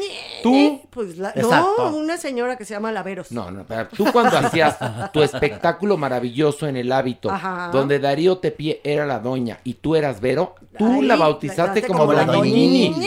Eso es de Pilar Bolívar, es que, porque Pilar Bolívar es, aparte de muy talentosa actriz, directora, es escritora. Y ingeniosa. En- Muy es ingeniosa. muy ingeniosa. Pero lo de Doñinini, que es Doñinini, no Doninini, Doninini. que el que de- empezó a esparcir que era Doninini fue Jeremy, pero él está acordado de las donas que se traga del Oxxo, que se cena 10 donas del Oxxo. A eso iba Horacio, precisamente que es Doñiñiñi. Claro. Con ñ. Sí. Muy bien. Oye, bueno, que por cierto, eh, grabamos este podcast en un lugar que se llama Podbox y quiero ofrecer una disculpa a Tania, a Tania Rincón, la dueña auténtica de este lugar, porque Jeremy se cena 10 donas cada noche. Y entonces el otro día tapó el WC. Qué pena, Tania. Qué pena, Tania. Tania, te queremos. Sí, fue Jeremy. Tania, Ay, te ay, queremos, ay. sí. Sí, porque además dejó glaciado horrible. Y todo se ve, todo se ve en las cámaras de video, porque Sí. como no cierra la puerta No. cuando entra al baño. Yo luego- sufro porque soy no el único ente luego femenino del lugar. Jeremy de Feca, ¿te acuerdas que cuando éramos chiquitos había unos viejitos de, de, de, de barro que vendían en las ferias Con que, una les, pildorita. que les ponías una pildorita y defecaban? Bueno, Jeremy así defeca en espiral y como traga donas, pues haz de cuenta ruedas Ay, de la no, fortuna, horrible. pero malditas. No, un horror. O, o de Ay, donas no. pasan a churros. No, horrible, no, no, no, horrible. Perdón, Tania, por cierto, grabamos este podcast en Podbox. Quiero agradecer a Pablito, que ahora es nuestro operador. John John desapareció. Ahora está. Pablito, que es ciclista. Muy sí, bien. mi Pablito, que es muy, eh, muy, este, es muy aeróbico. Siempre trae una Sí. bici diferente. Siempre tiene una bici diferente y es bisexual. Por obvias razones. Obviamente, porque sí, ya. le pueden pedalear la bicicleta. Sí. Sí, Muy bien. Luego está el Diablillo, que es nuestro, digamos, editor. Muy bien. Y también este, es talento en proceso. Muy bien.